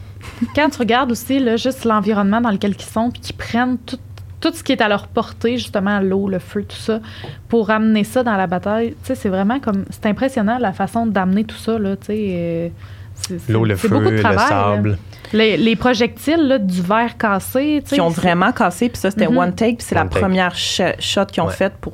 J'ai pas trop compris, mais il était comme dans ce genre de- d'affaires comme ça, on, on fait ça en premier, on refait le set, puis Ouais, j'ai pas trop compris. Là. Moi, j'aurais fait ça à l'inverse. En dernier, ouais. fait, Ben, c'est ce on que je me tourne suis dit tout, aussi. puis on ferme ça en finissant en dernier. là. ouais. En tout cas, avoir des raisons que je connais pas. Mm, mm, mm. Mais oui, ça a été, euh, ça a été une sacrée, euh, sacrée belle bataille. Moi, je l'attendais beaucoup, cette bataille-là. là. Quand que Dumbledore il arrive, là, puis qu'il sort de la cheminée, là, puis qu'il appelle Tom. Là. Ah, c'est Je, tellement je me suis assis, je me rappelle, je me suis assis dans mon siège. Là. Je me suis mis confortable, là, puis j'étais genre, let's go, battez-vous. Je veux voir ça. Puis t'as pas été déçu, hein? Non, pas en tout. Trop. Vraiment, c'était vraiment, c'était parfait. Je me rappelle pas, mais je, je sais pas si toi, je sais que ça fait pas longtemps que tu l'as lu dans le livre, la bataille. Est-ce que justement il y a le serpent de feu, la boule d'eau, ou est-ce Ouais. qu'on a ajouté certains éléments à l'écran pour que ce soit plus spectaculaire? Est-ce que dans le livre c'est plus juste des sorts ou? Il y a, y y y différents sorts. Il y a beaucoup d'Avada Kedavra qui est lancé sur Dumbledore. Oh my God. Mais Dumbledore, lui, a mis en mouvement plein de statues Ouais. qui protègent. Fait que là, les statues se pitchent devant Dumbledore pour, se- pour le- le- absorber l'Avada Kedavra. Les statues explosent. Harry aussi est caché par une statue. Ouais. Puis euh, il y a- c'est pas mal, le reste pas mal bon. Les vitres, je m'en rappelle plus, je pense qu'il n'y a pas ça, là. Je pense pas qu'ils cassent les vitres de partout. non, ça, ça c'est écrit dans le livre justement que. C'est ça. euh, Ben, ça casse à la fin, non? Oui, dans oui, le oui, film, oui, mais, mais dans le livre, dans le il n'y a livre, pas ça arrive pas. Ah, puis ok, que ouais. ça a été ajouté parce que Mais c'est le, bien. le- je sais pas qui, non, le scénariste, Michael Goldenberg, Goldenberg. il est arrivé sur le set une fois que c'était Ouais. fini. Il a vu ça puis il a dit, je pense qu'on n'a pas le choix pète ça, qu'il faut que je pète tout ça puis que Voldemort attaque Dumbledore avec toute la vitre. Ben, c'est une belle idée, c'est la belle magie, puis c'est parfait. Là.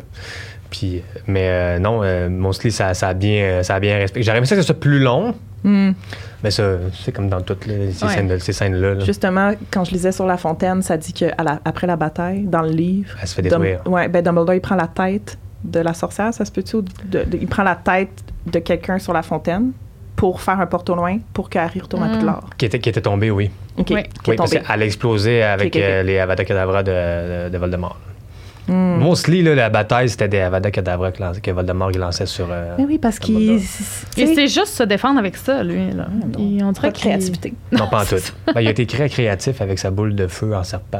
que- Oui. Ouais, En sortant de sa bouche. là. on va lui donner ça. On peut terminer avec le Square Grimoire. Ceci, j'ai trouvé ça pertinent. Vas-y. Mon Dieu.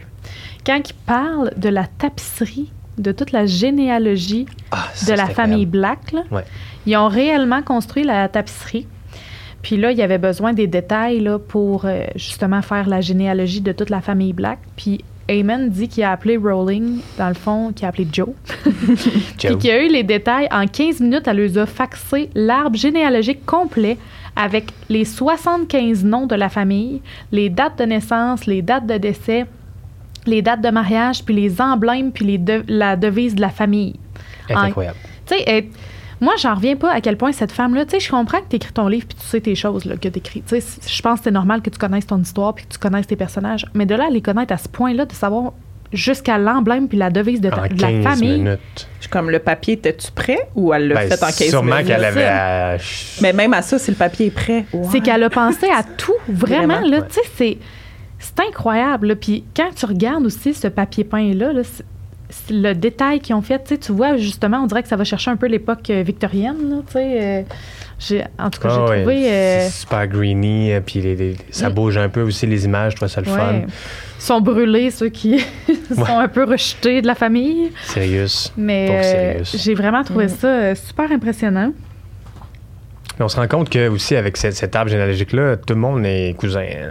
Oui, il y a beaucoup de gens reliés. Ben oui. C'est Je fou. pourrais faire un épisode complet sur euh, la famille Black, là, qui, qui Tu, tu préfères un épisode sur la généalogie euh, Ouais. magique Mhm. en Grande-Bretagne? Ouais. Puis, euh, dans le fond, ils ont construit vraiment là, le building qu'on voit, Ouais. la, le- le- La façade. La façade. euh, Dans le au Levis- euh, ouais, Leavesden Studio. Leavesden Et Studio. Ils n'ont pas tourné directement à Londres. Ils se sont inspirés clairement de. de, de Ils voulaient faire ça au Oui, départ, par contre, ça. mais ça, Ça revenait moins ça, cher. ça implique des coûts. Ouais. Tu peux faire ce que tu veux quand tu construis après ça. Fait que, Mm. Mais quand même. Euh, au niveau du look, je trouvais que ça, m'a- ça, ça allait très bien avec ce qui était décrit dans le, dans le livre. Euh, à l'intérieur aussi, là, je trouvais ça que c'était genre, ils ont vraiment bien représenté ce qui était dans le livre. Mm. C'est juste dommage qu'on ne l'ait pas vu assez. Ouais. On le voit un peu plus dans le septième, là, mais euh, même là. Ouais. On n'a pas, oui, euh, excuse-moi, on n'a pas parlé du département des mystères, là, mais courte, euh, Ah oui. court Oui. petit Ben moment. oui, j'ai plein de notes là-dessus. Ils ont fait Les boules. 15 000 sphères. Le hall des prophéties. Ouais. 15 000 sphères. Non, non, mais ils n'ont pas fait finalement. Ils, ils devaient les faire. Ils Oui, devaient ça, les ils faire. devaient Ils devaient les faire. Ils ont fait un test avec euh, une centaine de boules, je pense. Là, Mhm. Puis euh, en les faisant tomber, ils se sont dit Ouais, va falloir recommencer sûrement des prises. Fait que là, il va falloir refaire des boules, puis nettoyer les boules. Puis. Fait qu'ils se sont dit On va les faire en, en Ben, CGI. c'est la première, première fois, en fait, qu'une pièce complète était créée Ouais. au CGI dans C'est un ça. film d'Harry Potter. Euh, la salle du voile, rapidement, la salle où Sirius meurt, Mhm. juste avant ça, ben, juste avant que Sirius meure, fait que tout ce qui se passe dans la halle du voile, tu sais, c'est la première vraie bataille qu'on voit dans un film de, je veux dire, euh, de, de, de, de sortilèges qui sont pas formulés, puis il y a Ouais. plusieurs personnes, puis gna, gna, gna, Ouais, ouais. C'était bon, c'était bien. Fait que les acteurs, il y avait un chorégraphe de bataille, chorégraphe de mouvement de baguette. Il y a 950 effets spéciaux qui ont été utilisés pour cette scène-là seulement. Et en comparaison, il y a 750 effets spéciaux qui ont été utilisés dans le premier film au complet. Mhm. C'est un comparatif. incroyable.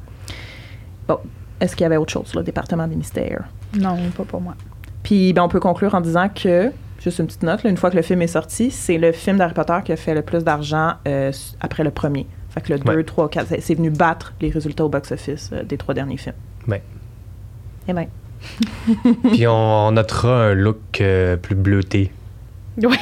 dans le, dans le. Mais j'aime ça, ça marche. Dans le 5, Dans le cinquième, c'est un look plus bleuté. bleu, noir. C'est dans, sa- dans ces, dans ces looks-là.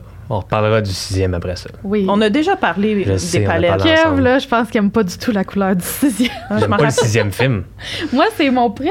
Ben, maintenant, je sais T'as-tu- plus. t'as- t'as-tu- T'as-tu l'as-tu lu finalement, le livre, là? Non, non, je suis rendue au 6, Ouais, là. tu- ça sera plus ton préf quand tu l'auras lu, ton six. Je Moi, vais le lire moi, avant j'ai- le- notre prochain J'apprends à l'aimer un petit peu plus, T'es le bonne. Moi, sixième je film. ouvert pendant tout. C'est parti pour le sixième film. Mais tu sais, dans, dans notre premier épisode, tu me demandais pourquoi c'était mon un de mes préfs, mais c'est à cause qu'on voit plus l'histoire de Rogue, tu sais. Mais je pense que. Si c'est pour cette raison-là, je te pardonne. D'accord. si c'est à cause de Rogue, il n'y a Mais pas je de le problème. sais Ma fille, qu'il t'as est raison dans le fond. C'est le titre du film, c'est Harry Potter et Rogue. C'est ça que ça veut dire. Il y a un livre à lui tout seul, il est quand même pas pire.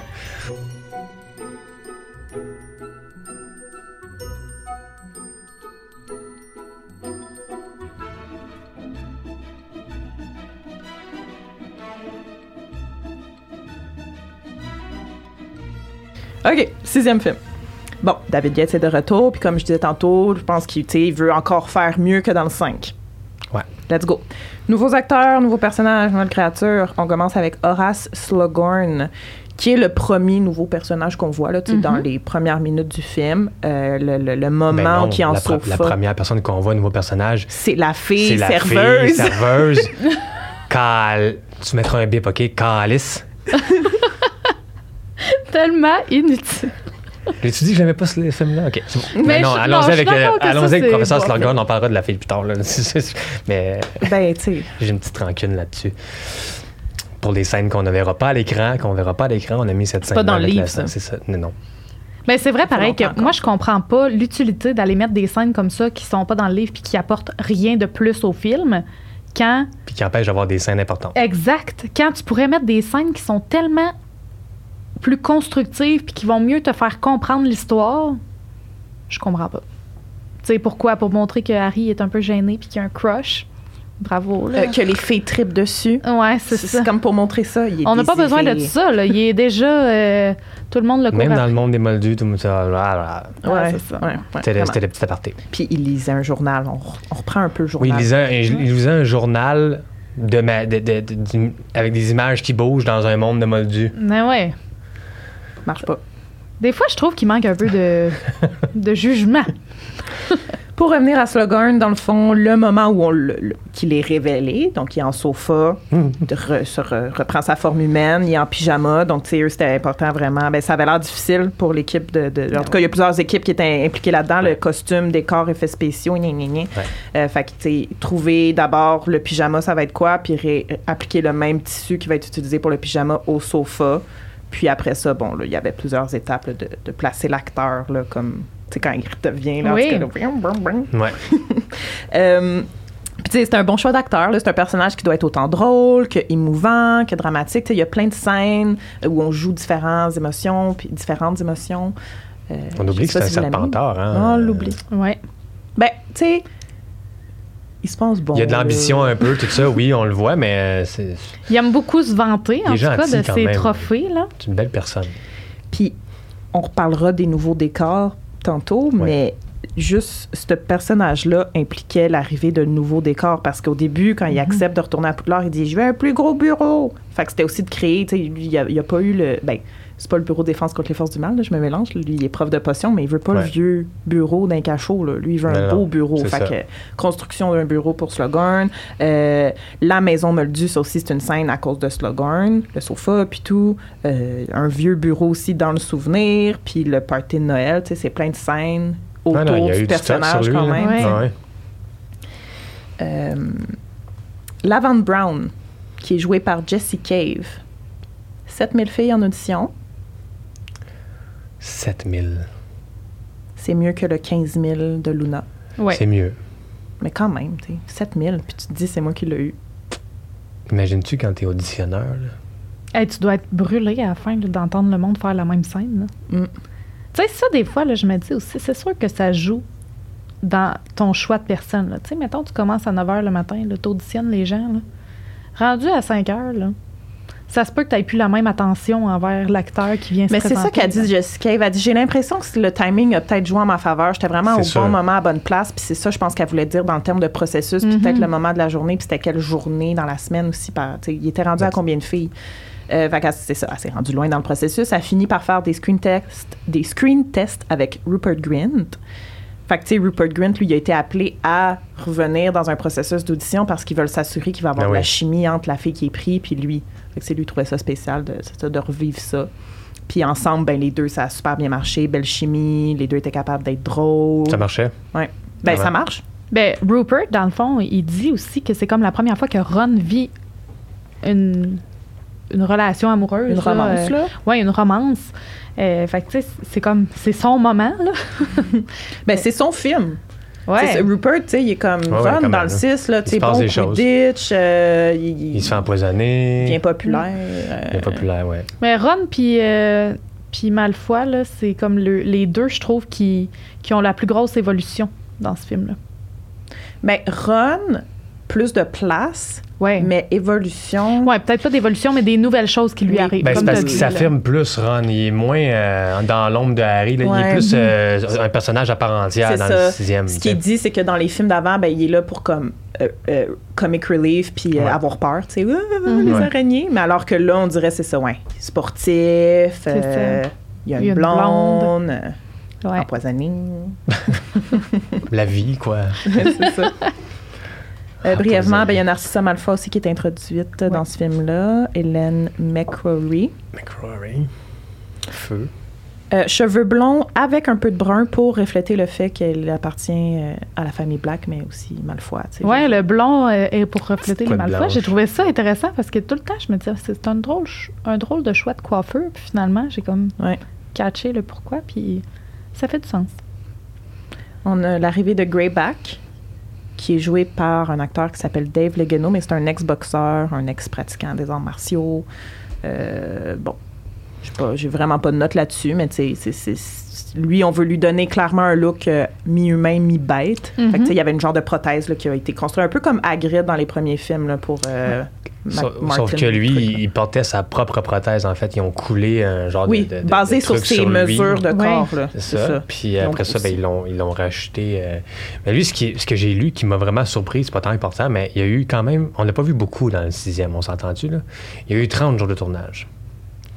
C'est énorme. Mais c'est parce qu'il est souvent là, euh, pour ce film-là, 30 jours de co- 30 jours de tournage. Il est là au Terrier, il est là à la Tour d'astronomie. Puis il est là aussi à Euh, chemin de traverse. Au début, quand il casse tout. Puis Le- sur dans, chemin- dans, dans sur- Barjo, euh, euh, Barjo et Burke. à Barjo et Burke. Puis quand ils vont chercher Ollivander, je pense qu'il est là. C'est ça. Mais c'est des scènes assez courtes, là, tu sais. Mais c'est Ouais. c'est ça, c'est des apparitions. des- C'est ça, c'est des petites apparitions. Mais 30 jours, j'ai comme fait. C'est beaucoup ça. Si Ouais. lui, il a eu 30 jours, combien qu'Harry dans le, euh, Ouais, en a ça, eu? Hey, ça me fait penser, tu, tu nous as amené une euh, feuille de. Oui, fait des, il fait des services. Ouais. Ben, en fait, ça, c'est l'outil qu'on utilise. euh, je sais pas où le pointer.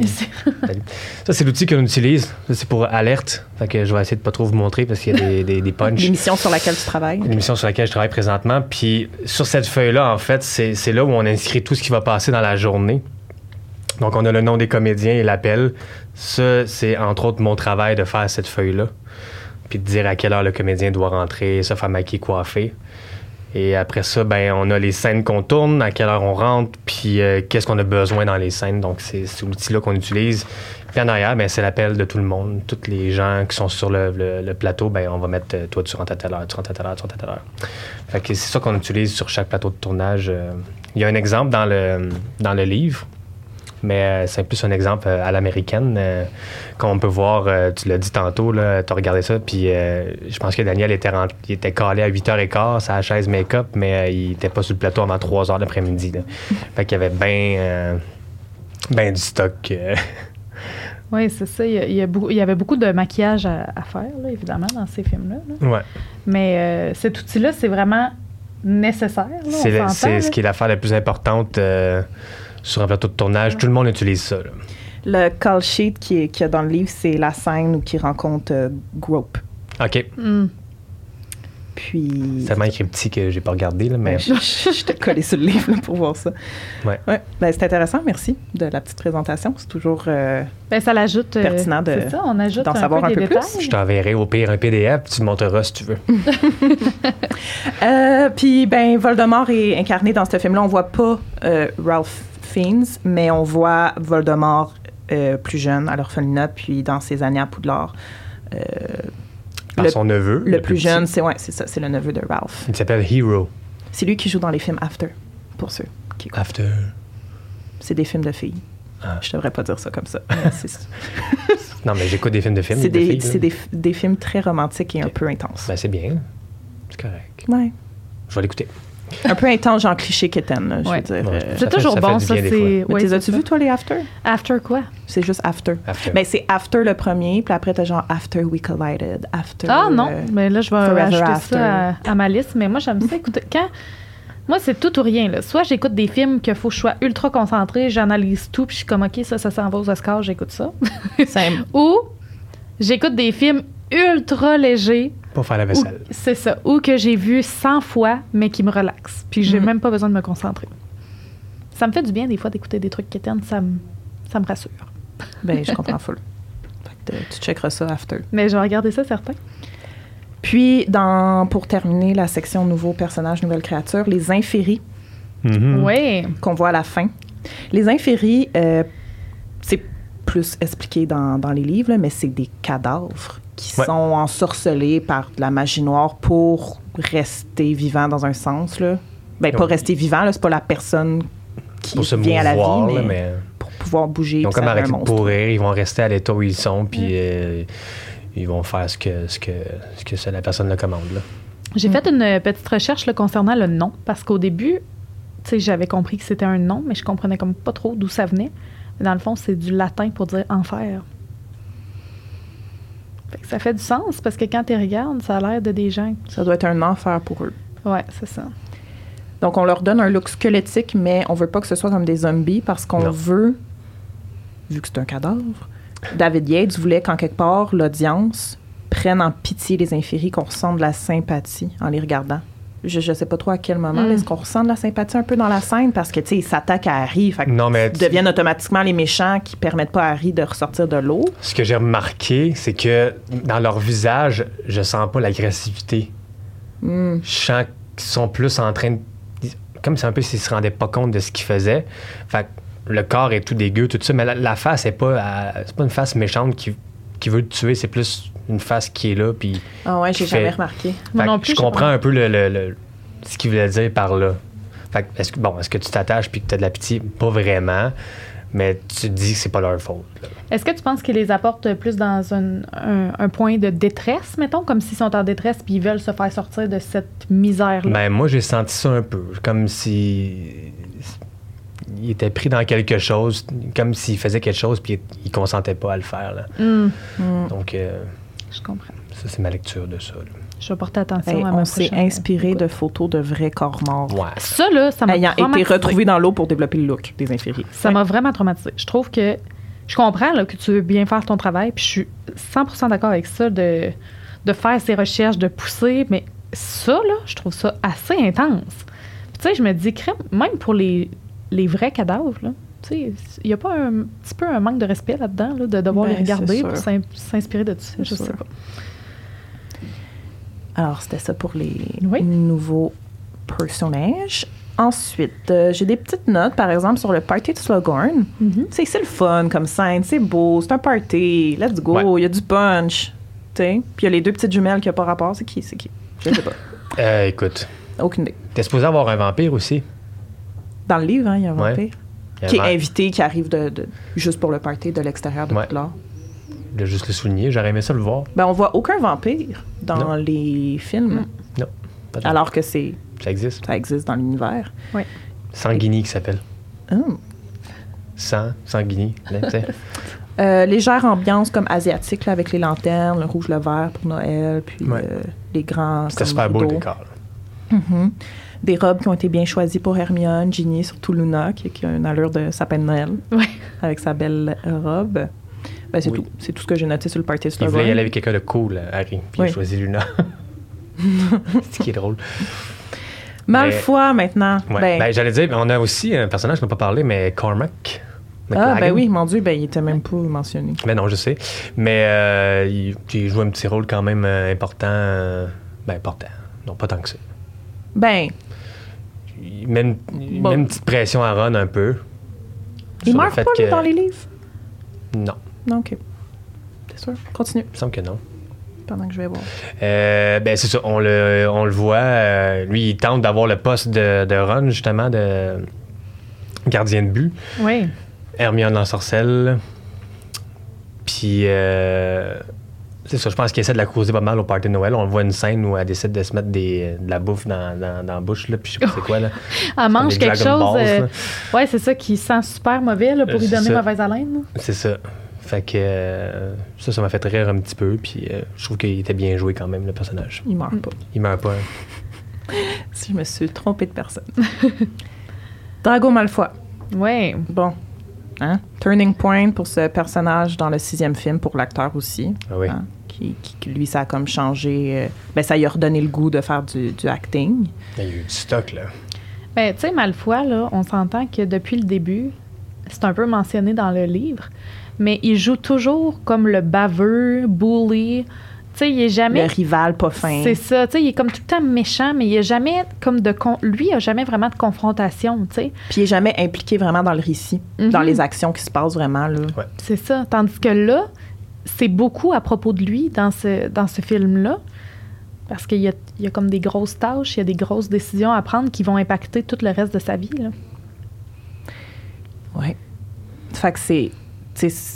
Ben, tu vois Malfoy comme on l'a jamais vu dans les autres films, comme tu dis. Tu, vois plusieurs émotions dans son, dans son visage euh, au travers de plusieurs scènes. euh, de la peur, de l'inquiétude, quand il est pas capable de dormir, quand il est devant Dumbledore à la fin. Mais on vouch pour lui, là. Puis oui, tu le prends en pitié. Ben oui. Puis lui, tu sais, Malfoy, ben, ça c'est plus dans l'histoire, mais c'est vraiment là qu'il réalise qu'il veut pas faire tout ça, tu sais. Non, c'est ça. Puis Il se le effectivement, fait imposer, c'est sûr qu'en tant qu'acteur, pour lui, de pouvoir développer son personnage de cette façon-là, ça y a apporté comme un deuxième souffle, je pense, pour Mhm. poursuivre les films. Exact. Et dans le 5, là, il y a une réplique, Malfoy, dans le film. C'est ça, là. Il est à l'écran comme une minute et demie. On le voit comme dans l'escouade d'ombrage, mais il parle pas. Puis il dit juste un commentaire à Harry en sortant du train au début du film. Mais là, t'as beaucoup de répliques. Puis non seulement, comme on dit, vraiment une implication dans l'histoire. là. C'est ça. Il y a du travail à faire sur son personnage pour arriver à ces émotions-là. C'est des choses sérieuses aussi qui tournent. La plupart du temps, ce qui tournait, c'est des choses un peu euh, comiques, euh, Ou tu sais, juste pas pour. fines euh, comiques, là, ouais, tu sais, mais là, ça. là il- Des insultes, des ça trucs tourne sur genre. lui, pas sur les Mhm. autres. là. C'est ça. Puis en plus, on dirait, je, je, je, je le savais, mais j'aimais mieux comprendre pourquoi. Tu sais, le fait qu'il est comme pas en robe de sorcier. Pendant Ouais. toutes ces scènes qui est à Poudlard, il est en habit, genre, il est en soute.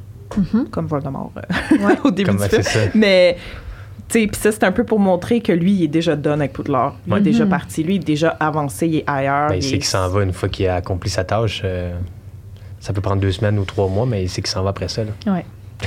Puis il a fait un excellent travail, ceci dit. J.K. Rowling elle lui a écrit une lettre pour lui dire à quel point euh, Ouais. il était bon. Puis il a encadré il a ça. encadré ça. Puis il a dit Joe wrote to me. Joe. Joe. Joe. Joe. Une lettre de Joe.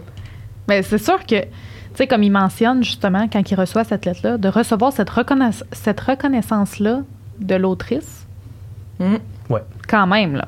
Tu sais, t'as de quoi être fier en tant qu'acteur de faire comme, hey, l'écrivaine de ce livre-là, là, a dit que j'ai fait bien ma job puis j'ai bien représenté. C'est un très bon acteur. Ouais, vraiment. La, Tu le la- vois dans ce film-là. La bonne scène dans, la- dans, dans les toilettes aussi, là, quand il se bat avec Harry puis qu'il se fait faire Sectus Sempra, là, c'était super Ouais, bon aussi. Là, tu vois la détresse, il pleure devant le miroir, tout ça. Puis même Harry, on, on voit dans son regard qu'il y a, il y a un peu pitié de lui. Là, tu sais, c'est pas il est lui comme, qui l'a je pense que c'est plus rough que je pensais, là, ce qu'il fit. Là. Ouais, ouais, c'est ça. réalise, tu sais. Mais tu sais, il lâchera pas, puis c'est c'est bien, Mm. mais non, non, c'est.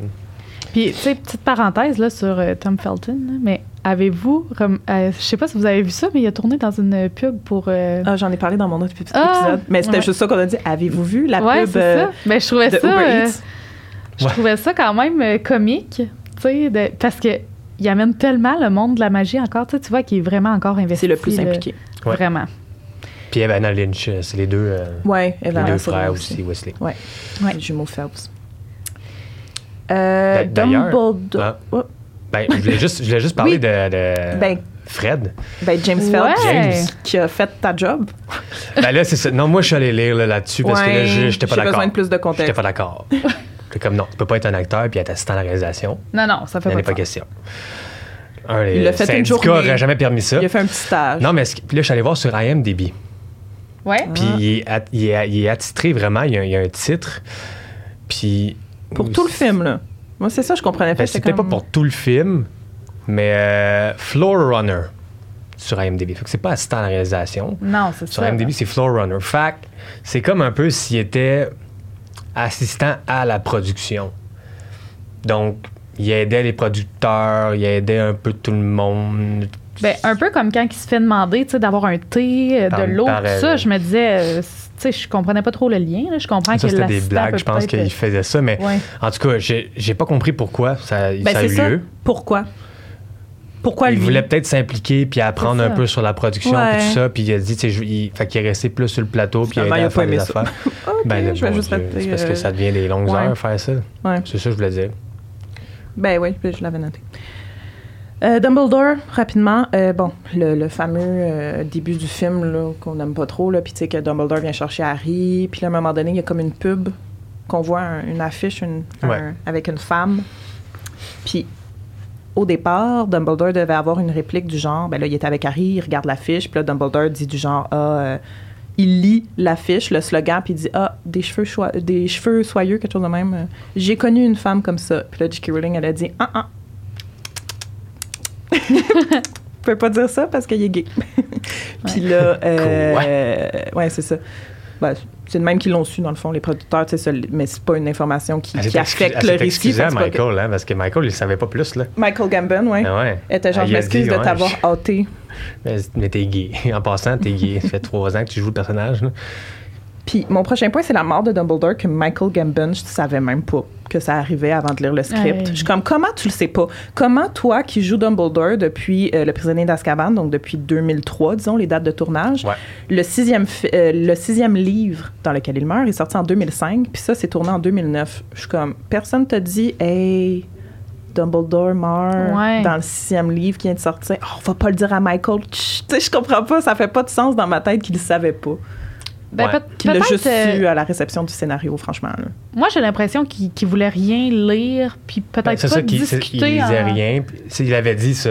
Il lisait rien parce qu'il voulait créer son propre personnage. Exact. Puis peut-être à cause de ça, les gens sur le plateau se sont abstenus de lui dire qu'il allait mourir. Oui, mais mettons, si on enlève les gens sur le plateau, bon, OK, peut-être, mais les gens à l'extérieur, tu sais, mettons sa famille, euh, c'est Ouais. sa petite fille qui voulait qu'il tourne dedans. Ben moi, c'est à ça que je pense. Je pense à l'extérieur, à sa mais je famille. me dis peut-être que ces gens, tu sais, peut-être que lui il disait, ben moi, quand je suis en dehors du plateau, je veux pas qu'on en parle Ouais, pour pas affecter dites-moi- mon personnage. Dites-moi pas ce qui arrive à Dumbledore dans les livres, Ça se peut. si vous les lisez. Peut-être, vous avez raison. Mais, tu sais, ça reste que quand même, assez spécial que, il y a Mm. comme vraiment eu un choc, là. Ça existait moins aussi, les spoilers sur Internet à l'époque. Fait que Ouais, c'est sûr.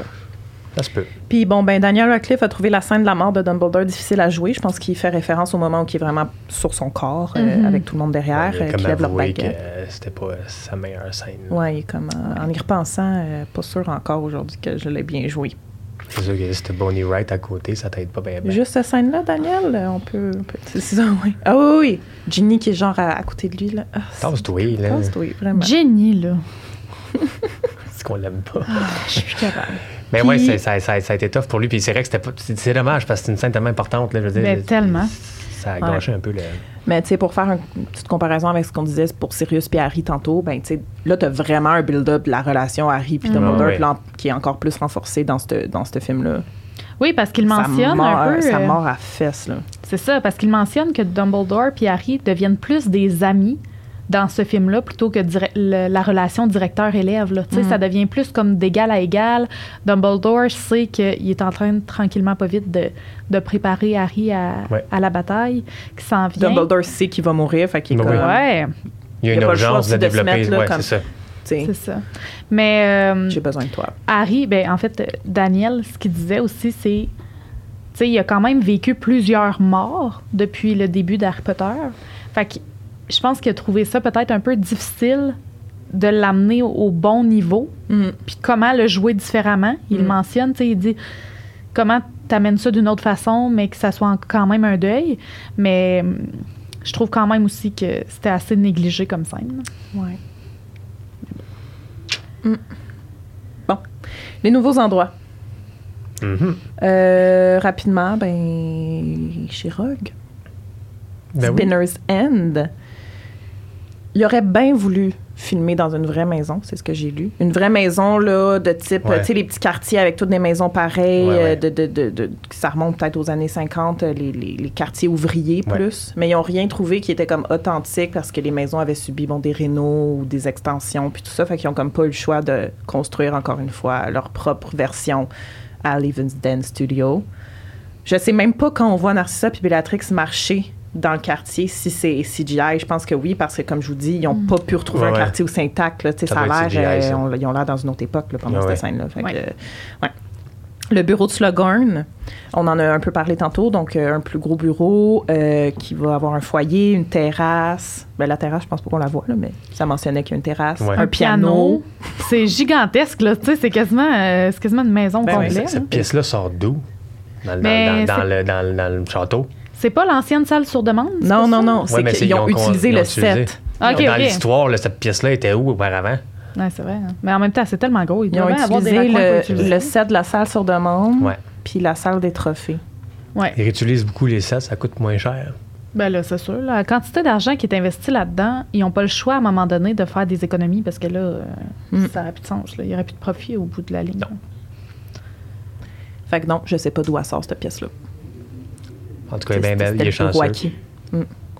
La boutique des jumeaux, Mhm. Ouais.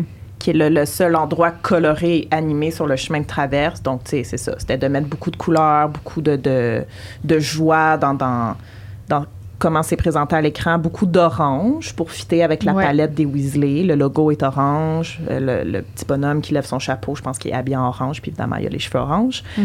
Euh, ils se sont inspirés de jouets japonais des années 50, 60, 70 pour le look des articles qui, qui sont vendus dans la boutique. Super intéressant.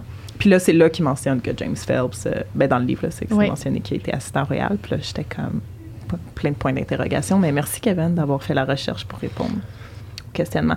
Puis on l'a pas dit tantôt dans le cinquième film, dans les nouveaux endroits, parce que j'aimais mieux le garder pour le sixième film, mais la salle sur demande qui est introduite dans le 5, mais sais, dans le 5, c'est une pièce vide avec des miroirs. C'est ça.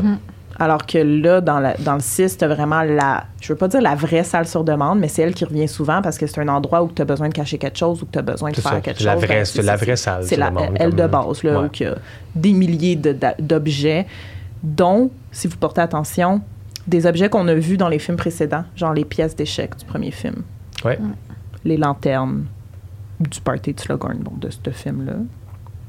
Quoi d'autre? Avez-vous déjà remarqué? Non. euh, Il y a Ben, tellement de cochonneries. C'était quand, de là? Puis, tu sais, tantôt, t'as dit que t'aurais voulu dans, le- dans le cinquième film la scène qu'il gosse sur le médaillon. Moi, j'aurais aimé.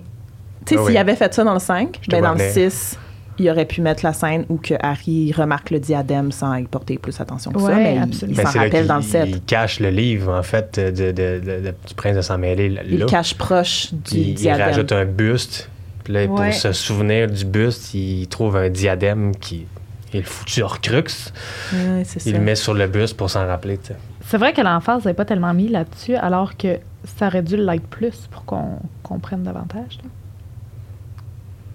C'est Ouais. comme si les scénaristes, quand ils adaptent le livre, ils prennent vraiment juste en considération le livre.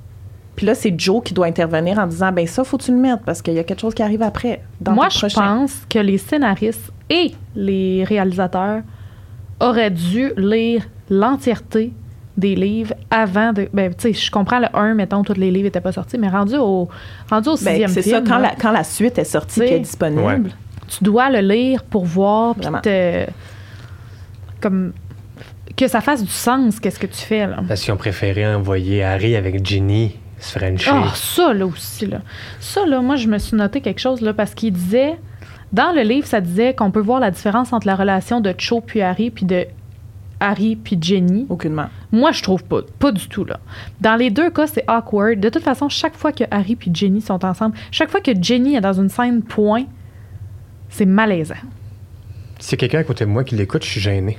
Je suis comme, j'ose même pas le regarder tellement je suis gêné de la scène. Je suis comme, C'est vrai, tu sais. euh, Ah, non, non. Ferme tes yeux, puis là, je suis comme. Urk.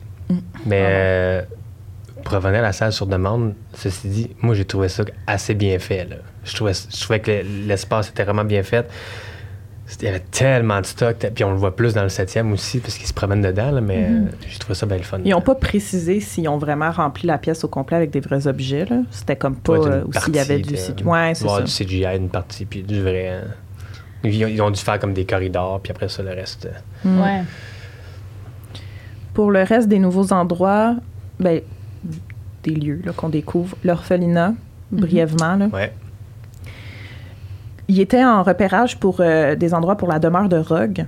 Puis ils ont aperçu un building là, vraiment au hasard euh, à Liverpool. Puis ils se sont inspirés de ça pour créer l'orphelinat. Ils ont repris un peu ce qu'ils avaient bâti pour le Square Grimoire dans le cinquième film, puis ils se sont construits un orphelinat, encore une fois, euh, sur les lieux, euh, ben, au studio. Ben, c'est ça. Puis, tu sais, un look très froid, très sombre, parce Austère, que là. Voldemort peut pas avoir grandi dans un endroit Non. le moindrement heureux. Il faut que ce soit dark puis sale, Mhm. puis plate. Il n'y a eu Ouais. aucune chance, lui. Non, non. Ben, je prends pas à pitié, mais il n'y a eu aucune chance. Ben, il y a eu la chance que Dumbledore est allé chercher, puis qu'il il a proposé de l'amener dans une école qui aurait pu changer sa vie positivement. Le mal est fait à cet âge-là. Ouais, Bah, c'est ça. Sont gâchés. Ben, hein. tu sais. Moi, je pense qu'il aurait pu choisir le bon côté, mais il a décidé de choisir le pouvoir. Oui, mais le bon côté, c'est l'amour. Mais il n'a pas connu d'amour. Il est né sans amour. Ouais, mais il est jamais trop tard. La cave des Horcruxes, de l'Horcrux, la cave, la caverne. Mhm. Euh, les falaises, ça s'appelle Cliffs of Mother, dans l'ouest de l'Irlande. Puis il y a full de fans qui vont là juste pour être comme Ben, sur le bord des, des, des, des- des falaises. Puis être genre, ah, lieu de tournage. Je suis comme, mon Dieu. Tu, tu veux? Peut-être Ben, que je vais le faire un jour. Ça serait mon genre Ouais, mais- de faire ça. Oui, mais tu sais, mettons, tu vas à Londres puis tu vas voir les lieux de tournage. Ouais. Ils sont pas loin l'un de l'autre. Ouais, là, tu tu vas fais pas quatre jusque heures, là là, pour ouais, voir les falaises qui apparaissent 5 secondes. Ouais, c'est ça. Oui, mais là, à Liverpool, il y a d'autres choses à voir quand même. Non, c'est pas à Liverpool, ça c'est dans l'ouest de l'Irlande, les- Ouais. les, falaises. Ah oui. Liverpool, c'est juste qui a inspiré l'orphelinat. Hum. Ah oui, excuse-moi, j'ai Mais là. j'étais allée à Liverpool, puis c'est vraiment nice. Mhm. Juste pour autre chose, là. Ouais. Très Beatles euh, focused, évidemment. Oui. Bref, euh, fait que la cave des Orcrus, blablabla, ça aussi, ça a été fait beaucoup en CGI, Mhm. évidemment. là. Mais ils ont été, là, ça, je sais pas si c'était dans mes notes extra que j'ai lues, mais pour créer la... La, la, la vraie cave, là. La, la vraie entrée de la cave? Non, ils ont... Ah, non, ça, mais tu sais-tu quelque chose là-dessus? Ben, c'est ça qu'ils cherchaient. Ils ont fait l'entrée de la cave, c'est une vraie entrée. Là. Ils étaient vraiment dans une vraie cave. Là. Pas, Caverne. pas- pas- On est- mais une cave, ça fait un Ouais, peu maison. caverne. Ouais, mais ben non, mais moi aussi, je dis la grotte, là. la grotte. Ouais. Euh, juste la, la petite entrée où ils sont dedans, puis que là, normalement, c'est supposé. Ce que j'ai compris, c'est que c'était une. Attends, un mais ça, de- là, je m'en rappelle plus parce que souvent j'avance tout ce bout-là parce que moi, je peux pas voir Dumbledore qui supplie pour de l'eau, je peux pas Ah voir non, les c'est infirmiers, hein? je peux pas voir tout ça, moi, je peux pas voir. Fait que souvent, j'avance.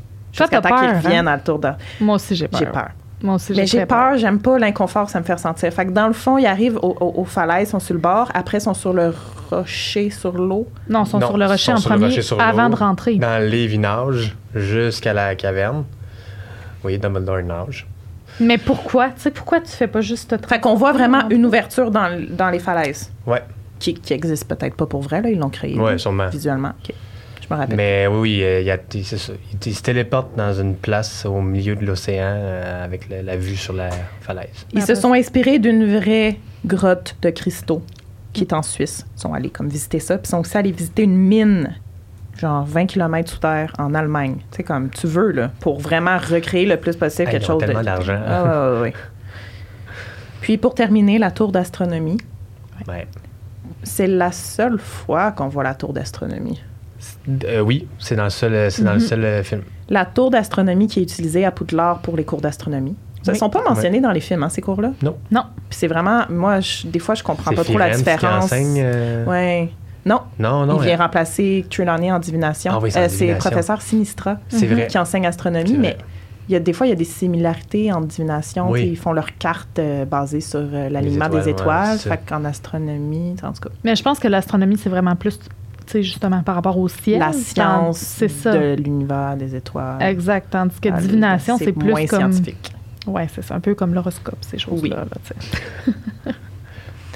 Euh, ben, dans le fond, la tour d'astronomie, elle a été décorée comme vraiment, euh, ben, décorée comme le, le- le set, c'était très euh, sphérique. On voulait mettre euh, beaucoup de sphères, des miroirs, des instruments scientifiques, des télescopes. Puis tu sais, il y a comme des cerceaux entremêlés, Ouais. il y a comme une grosse structure. Donc c'est c'est- c'est ça un peu le look qu'on a voulu donner à la tour d'astronomie. Oui, très beau. Ça- ça Puis le film se termine, puis ils sont là, tu sais. Alors, euh, Avec le femme sec qui pleure, puis qui s'en va au loin. Ils ont considéré mettre les funérailles de Dumbledore dans, Ouais. le, dans, dans- dans le film. On le voit euh, dans Ça ce livre-là, puis je vais bien. vous mettre l'image. Ça aurait été bien. Ben, un Comment- personnage aussi important qui. Il y a eu les funérailles d'Aragog, Christy, mais il n'y a pas eu les funérailles de Dumbledore. C'est vrai. Mais tu sais, des fois, c'est ça. Quand je dis des manques de jugement, tu sais, pourquoi? Ben, c'est tellement important dans le livre, puis Harry qui dit à Ginny, comme je m'en vais, je peux plus sortir avec toi, Ben j'ai oui. besoin de te protéger, c'est fini. C'est là qu'il prend la décision de là, je, je vais prendre la route que Dumbledore m'a- m'a m'a Mhm. donnée. là. C'est là qu'il prend. C'est- C'est c'est fou. On revoit dans l'arrêt sombrage qui revient, il, il est frustré. Tout le monde est là, le mage des centaures. C'est- super beau, c'est super important. Le ministre de la magie qui est là. Dans le film, il y a cette conversation-là avec Hermione à la tour d'astronomie, avec Ron assis dans le background qui dit rien de toute cette scène-là. Ron Ouais. dit rien, il fait juste les écouter. Tu Ouais. vois déjà peut-être qu'il est comme de- en retrait. Est-ce que c'est pour genre set de tone pour le prochain film? Je ne sais pas. J'aurais aimé les funérailles de Dumbledore, tu sais. Ouais. Très de même. Ça- on appelle ça un art, ben, un co- concept art. Concept Fait que art. vraiment comme il y a quelqu'un, je pense, qui qui peut comme aider à visualiser les scènes puis certains moments qui pourraient être pertinents. C'est peut-être que peut-être que les funérailles étaient inclus dans les premières versions du script. Je Peut-être. sais pas. Mais ça a été tassé. Décision. Ouais. Fait que dans le fond, qu'est-ce que t'aimes pas du 6? Bon. ça part. Ce que j'aime pas du 6, un, le- la couleur. Je l'ai dit, c'est brun, brun, brun. C'est pas le fun à- du tout à voir. Euh, j'aime pas ça. Ça, c'est- mais ça, c'est mon goût personnel, ça pas rapport. Ben, je suis quand même d'accord. Euh, Moi aussi, je suis d'accord avec ça, par exemple. Ce que j'ai pas aimé, c'est les choix des scènes. Y Moi, là, ce que, j'ai adoré du livre, c'est un de mes livres préférés, c'est le sixième, c'est l'évolution de Voldemort, de Tom. On le voit dans le film quand il a, quand il a 10 ans puis que Dumbledore vient chercher. Mais on le voit après, dans tout plein de situations. C'est là qu'on découvre vraiment les Horcruxes. Puis on, a- on, on découvre les Horcruxes avant de savoir que c'est des Horcruxes parce qu'il sait grâce au souvenir de Slughorn qu'il va aller chercher plus tard. Anyway, Dumbledore, il le savait pas mal déjà, mais il voulait juste être sûr. On apprend qu'il y en a, qu'il y en a sept, puis pourquoi, puis qu'est-ce qu'il faisait. On voit l'évolution de sa face. On apprend aussi pourquoi le, le- le poste de défense contre, contre les forces du mal Et il, est- maudit. il est cursed. Parce Ouais. qu'il est allé demander à Dumbledore, là, alors qu'il était déjà devenu Voldemort, qu'il avait déjà ses mange-morts, qu'il avait déjà commis des affaires assez incroyables. Il était là à l'école, il n'était pas encore en état d'arrestation, ce gars-là. là. Il se promenait librement, puis il est rentré à l'école, il a dit à Dumbledore Hey, J'aimerais ça enseigner. Il voulait enseigner, il voulait enseigner les forces du mal, en fait. Là. Il voulait euh, modeler un peu les étudiants à, à son thinking. Fait que tout ça, on n'a pas vu ça. J'ai trouvé ça très, euh, très dommage. Ben, c'est sûr que c'est dommage qu'il y a juste deux souvenirs. Ben, c'est T'as ça. le souvenir de l'orphelinat, puis t'as le souvenir des orques. De, qui vous de l'or- demande c'est demande, quoi un c'est. Horcrux. Ouais. Alors qu'on a avec Ephysia Smith, euh, puis euh, son, son elfe euh, pour le diadème. Ouais. On, a, euh, on a, quand il va travailler chez Barjo et Burke. euh, tu sais, c'est toutes des affaires que je trouve qui auraient été le fun de, de- de voir sur le personnage de, de Voldemort, qui est quand même assez important dans l'histoire. On a même un souvenir Ouais. sans Voldemort avec, chez les Gaunt. Avec Ouais, euh, euh, puis euh, la bague. Exactement. La bague, c'est. Ça, c'est pas pertinent au film, mais en tout cas. Non, C'est mais Juste pour dire l'étendue c'est des le fun, tu sais, c'est puis le- la, la- la maison où il vivait, puis l'histoire d'amour, comment que ça s'est développé, puis là c'est là que tu comprends que sa mère à Voldemort, qui était une, une magicienne qui elle a fait tomber en amour, Tom le père, grâce à un fil d'amour, tout ça, puis là c'est là que tu comprends de- dans quelles circonstances il est né Voldemort, puis pas que tu justifies ses actions, mais c'est que tu comprends qu'il n'y a aucune chance pour lui. Il, il sera jamais une bonne personne. Il est né dans de la fausse amour. Il est petit. Ouais. Est- On comprend d'où il vient. ça marche pas. C'est pas de sa faute s'il est né de même non plus. Il n'a pas demandé Mhm. à naître. Fait que tout ça, on voit pas ça. Il y a des scènes inutiles, dont l'attaque des mange-morts dans la maison des de, de- des Weasley qui pogne en feu. Qui est pas dans le livre du tout. Ben non. C'est l'hiver, ça, du temps passant dans cette scène-là. Ce qu'on rappelle, c'est l'hiver. Ils sont en vacances de Noël. Ouais, il n'y a aucune neige neige. dehors. Là. Ils sont en t-shirt dehors. Puis, euh, On a aussi le malaise de la tache de soulier là, de Jenny. Le la lacet tâche de- détaché, la oui, lacet déta- détaché. On, voit- la, la première scène aussi de. Trouves-tu qu'il y a des longueurs? Moi, je trouve que c'est le. S'il y a un film où il y a des longueurs, ce serait peut-être lui. Des moments avec Slughorn, c'est comme. Ouais, on je accouche pense- dessus, là. Là, vous m'en parlez, puis je suis en train de me dire que c'est plus mon préf. ben, on n'est pas là pour, te- pour changer ton non, mais avis, je suis d'accord quand puis même. C'est Ben, c'est pas, pas une discussion genre contre le film, Il y mais a des longueurs, oui, mais c'est parce que c'est des choses qui sont moins importantes au- à l'histoire, qui sont amenées. Fait que- Alors que le 7.1 puis 7.2, t'as pas de scène inutile comme ça, vraiment. mais non, non, non, tout est, tout est Il en manque évidemment, c'est Oui. sûr. Mais t'as pas de. Il y a rien que je ah, pourquoi ils ont fait ça de même? Tu sais, ce livre-là aurait pu être facilement deux films Hmm. à cause du contenu. Il y a, il y a tellement de choses importantes pour la suite. Fait que c'est ce qui fait qu'il y a des scènes qui ont été écartées, des scènes qui ont été achetées qui ont juste pas rapport. Le look entier du film brun, je trouve ça laid. Je veux dire, tu peux pas passer de bleu puis de mauve puis de noir à brun. Ça va. Puis, euh, ouais, la- cette foutue relation-là de, de, de, de- de Harry puis euh, Ginny qui fonctionne pas. Mais pas des, pas des personnages, mais des, des, des, Des acteurs. acteurs qui fonctionnent pas. Fait que tout ça, c'est assez malaisant. Puis, y avait-tu d'autres choses? Il y en avait plein, là, mais c'est pas mal, euh, c'est pas mal Ben, ça. ouais. Tu sais, ben- Je trouve juste ça poche. On a, on a mal utilisé les souvenirs qui étaient super importants. Hmm. Puis euh, aussi, j'aurais aimé ça voir Dumbledore débarquer chez les Dursley. Ouais, c'est vrai, il vient chercher Harry au Privet il, cherchait- puis il parle aux Dursley, là. Puis il leur dit, là, vous avez vraiment été de la merde avec Harry. Là. Je vous avais demandé de l'accueil- de l'accueil- de l'accueillir comme un enfant. Vous n'avez pas respecté ce que j'ai demandé. Puis euh, vous l'avez ma- martyrisé, tout ça. Je suis pas d'accord avec ça. Puis, nan, nan. Puis là, il explique que ben, là, il va avoir 17 ans. faut qu'il revienne l'été prochain. Parce que sinon, il peut. Il, il va demain, il va le voir. Bref, il explique tout ça de Je trouvais ça important puis pertinent qu'on l'a pas. euh, Non, c'est qu'on a mieux pas la, ben, c'est vraiment mieux la scène dans le café puis au métro. Puis il, y a- il y a ça, puis comp- il y, y a des choses que je comprends pas aussi que tu décides de mettre. C'est-à-dire Harry qui lit son journal de magicien dans un monde moldu. À la limite, là, il aurait pu le faire, mais me semble, là, Il l'aurait déposé à un peu, là. euh, il il aurait pas fait ça. Pourquoi tu Mm. pourquoi amènes ça? C'est des choses qui amènent puis ça sert à rien. Fait que c'est- Mm. c'est des petites frustrations. Non, mais c'est vrai qu'il n'aurait pas fait ça parce que, tu sais, il sait très bien qu'il n'a pas le droit de faire de la magie en dehors de Poudlard. Bon, mais ça, il en a fait pareil Mais- dans les films pareils. Puis, euh, Oui, mais tu sais, je veux dire, les raisons pourquoi il en a fait, des fois, c'était un peu plus justifié, là, si on peut dire. Sauf que ça, tu sais, à Non, quoi ça sert? Tu sais, il n'aurait pas fait ça. là. Il est pas stupide. Il sait qu'il faut pas euh, que ce soit euh, que ce soit dévoilé, là, que le monde existe. là. Ben merci pour vos commentaires sur le 6. Merci. Ça me donne le coup de la regarder. Mais non, c'est un beau film quand même. eh oui. Ben merci. Mon Dieu, c'était c'était intéressant. Ça passait vite. Oui. Puis voilà, la prochaine fois qu'on va se voir, ça va être pour la, la dernière euh, discussion sur les deux derniers films. Mon Dieu, déjà. J'ai bien hâte de lire ces chapitres-là puis d'en discuter avec vous. Donc, merci encore. Ça fait Merci. plaisir. Merci à toi. Puis là, ben, on va se déplacer à l'après-show, la salle sur demande. J'ai des petites questions que les gens ont envoyées pour vous. puis on peut poursuivre notre discussion euh, sur les choses qu'on déteste du sixième film. Cool. Ou peut-être les choses qu'on aime. On, sait Ah, on peut essayer quelque chose qu'on Bon, aime. Ouais, peut-être on pourrait aller ira dans le là, on ira là, positif. on. Laisse-moi laisse y penser. Ouais. Laisse-moi y penser. Ben, merci tout le monde d'avoir été à l'écoute. À la Merci. prochaine. Bye. Bye.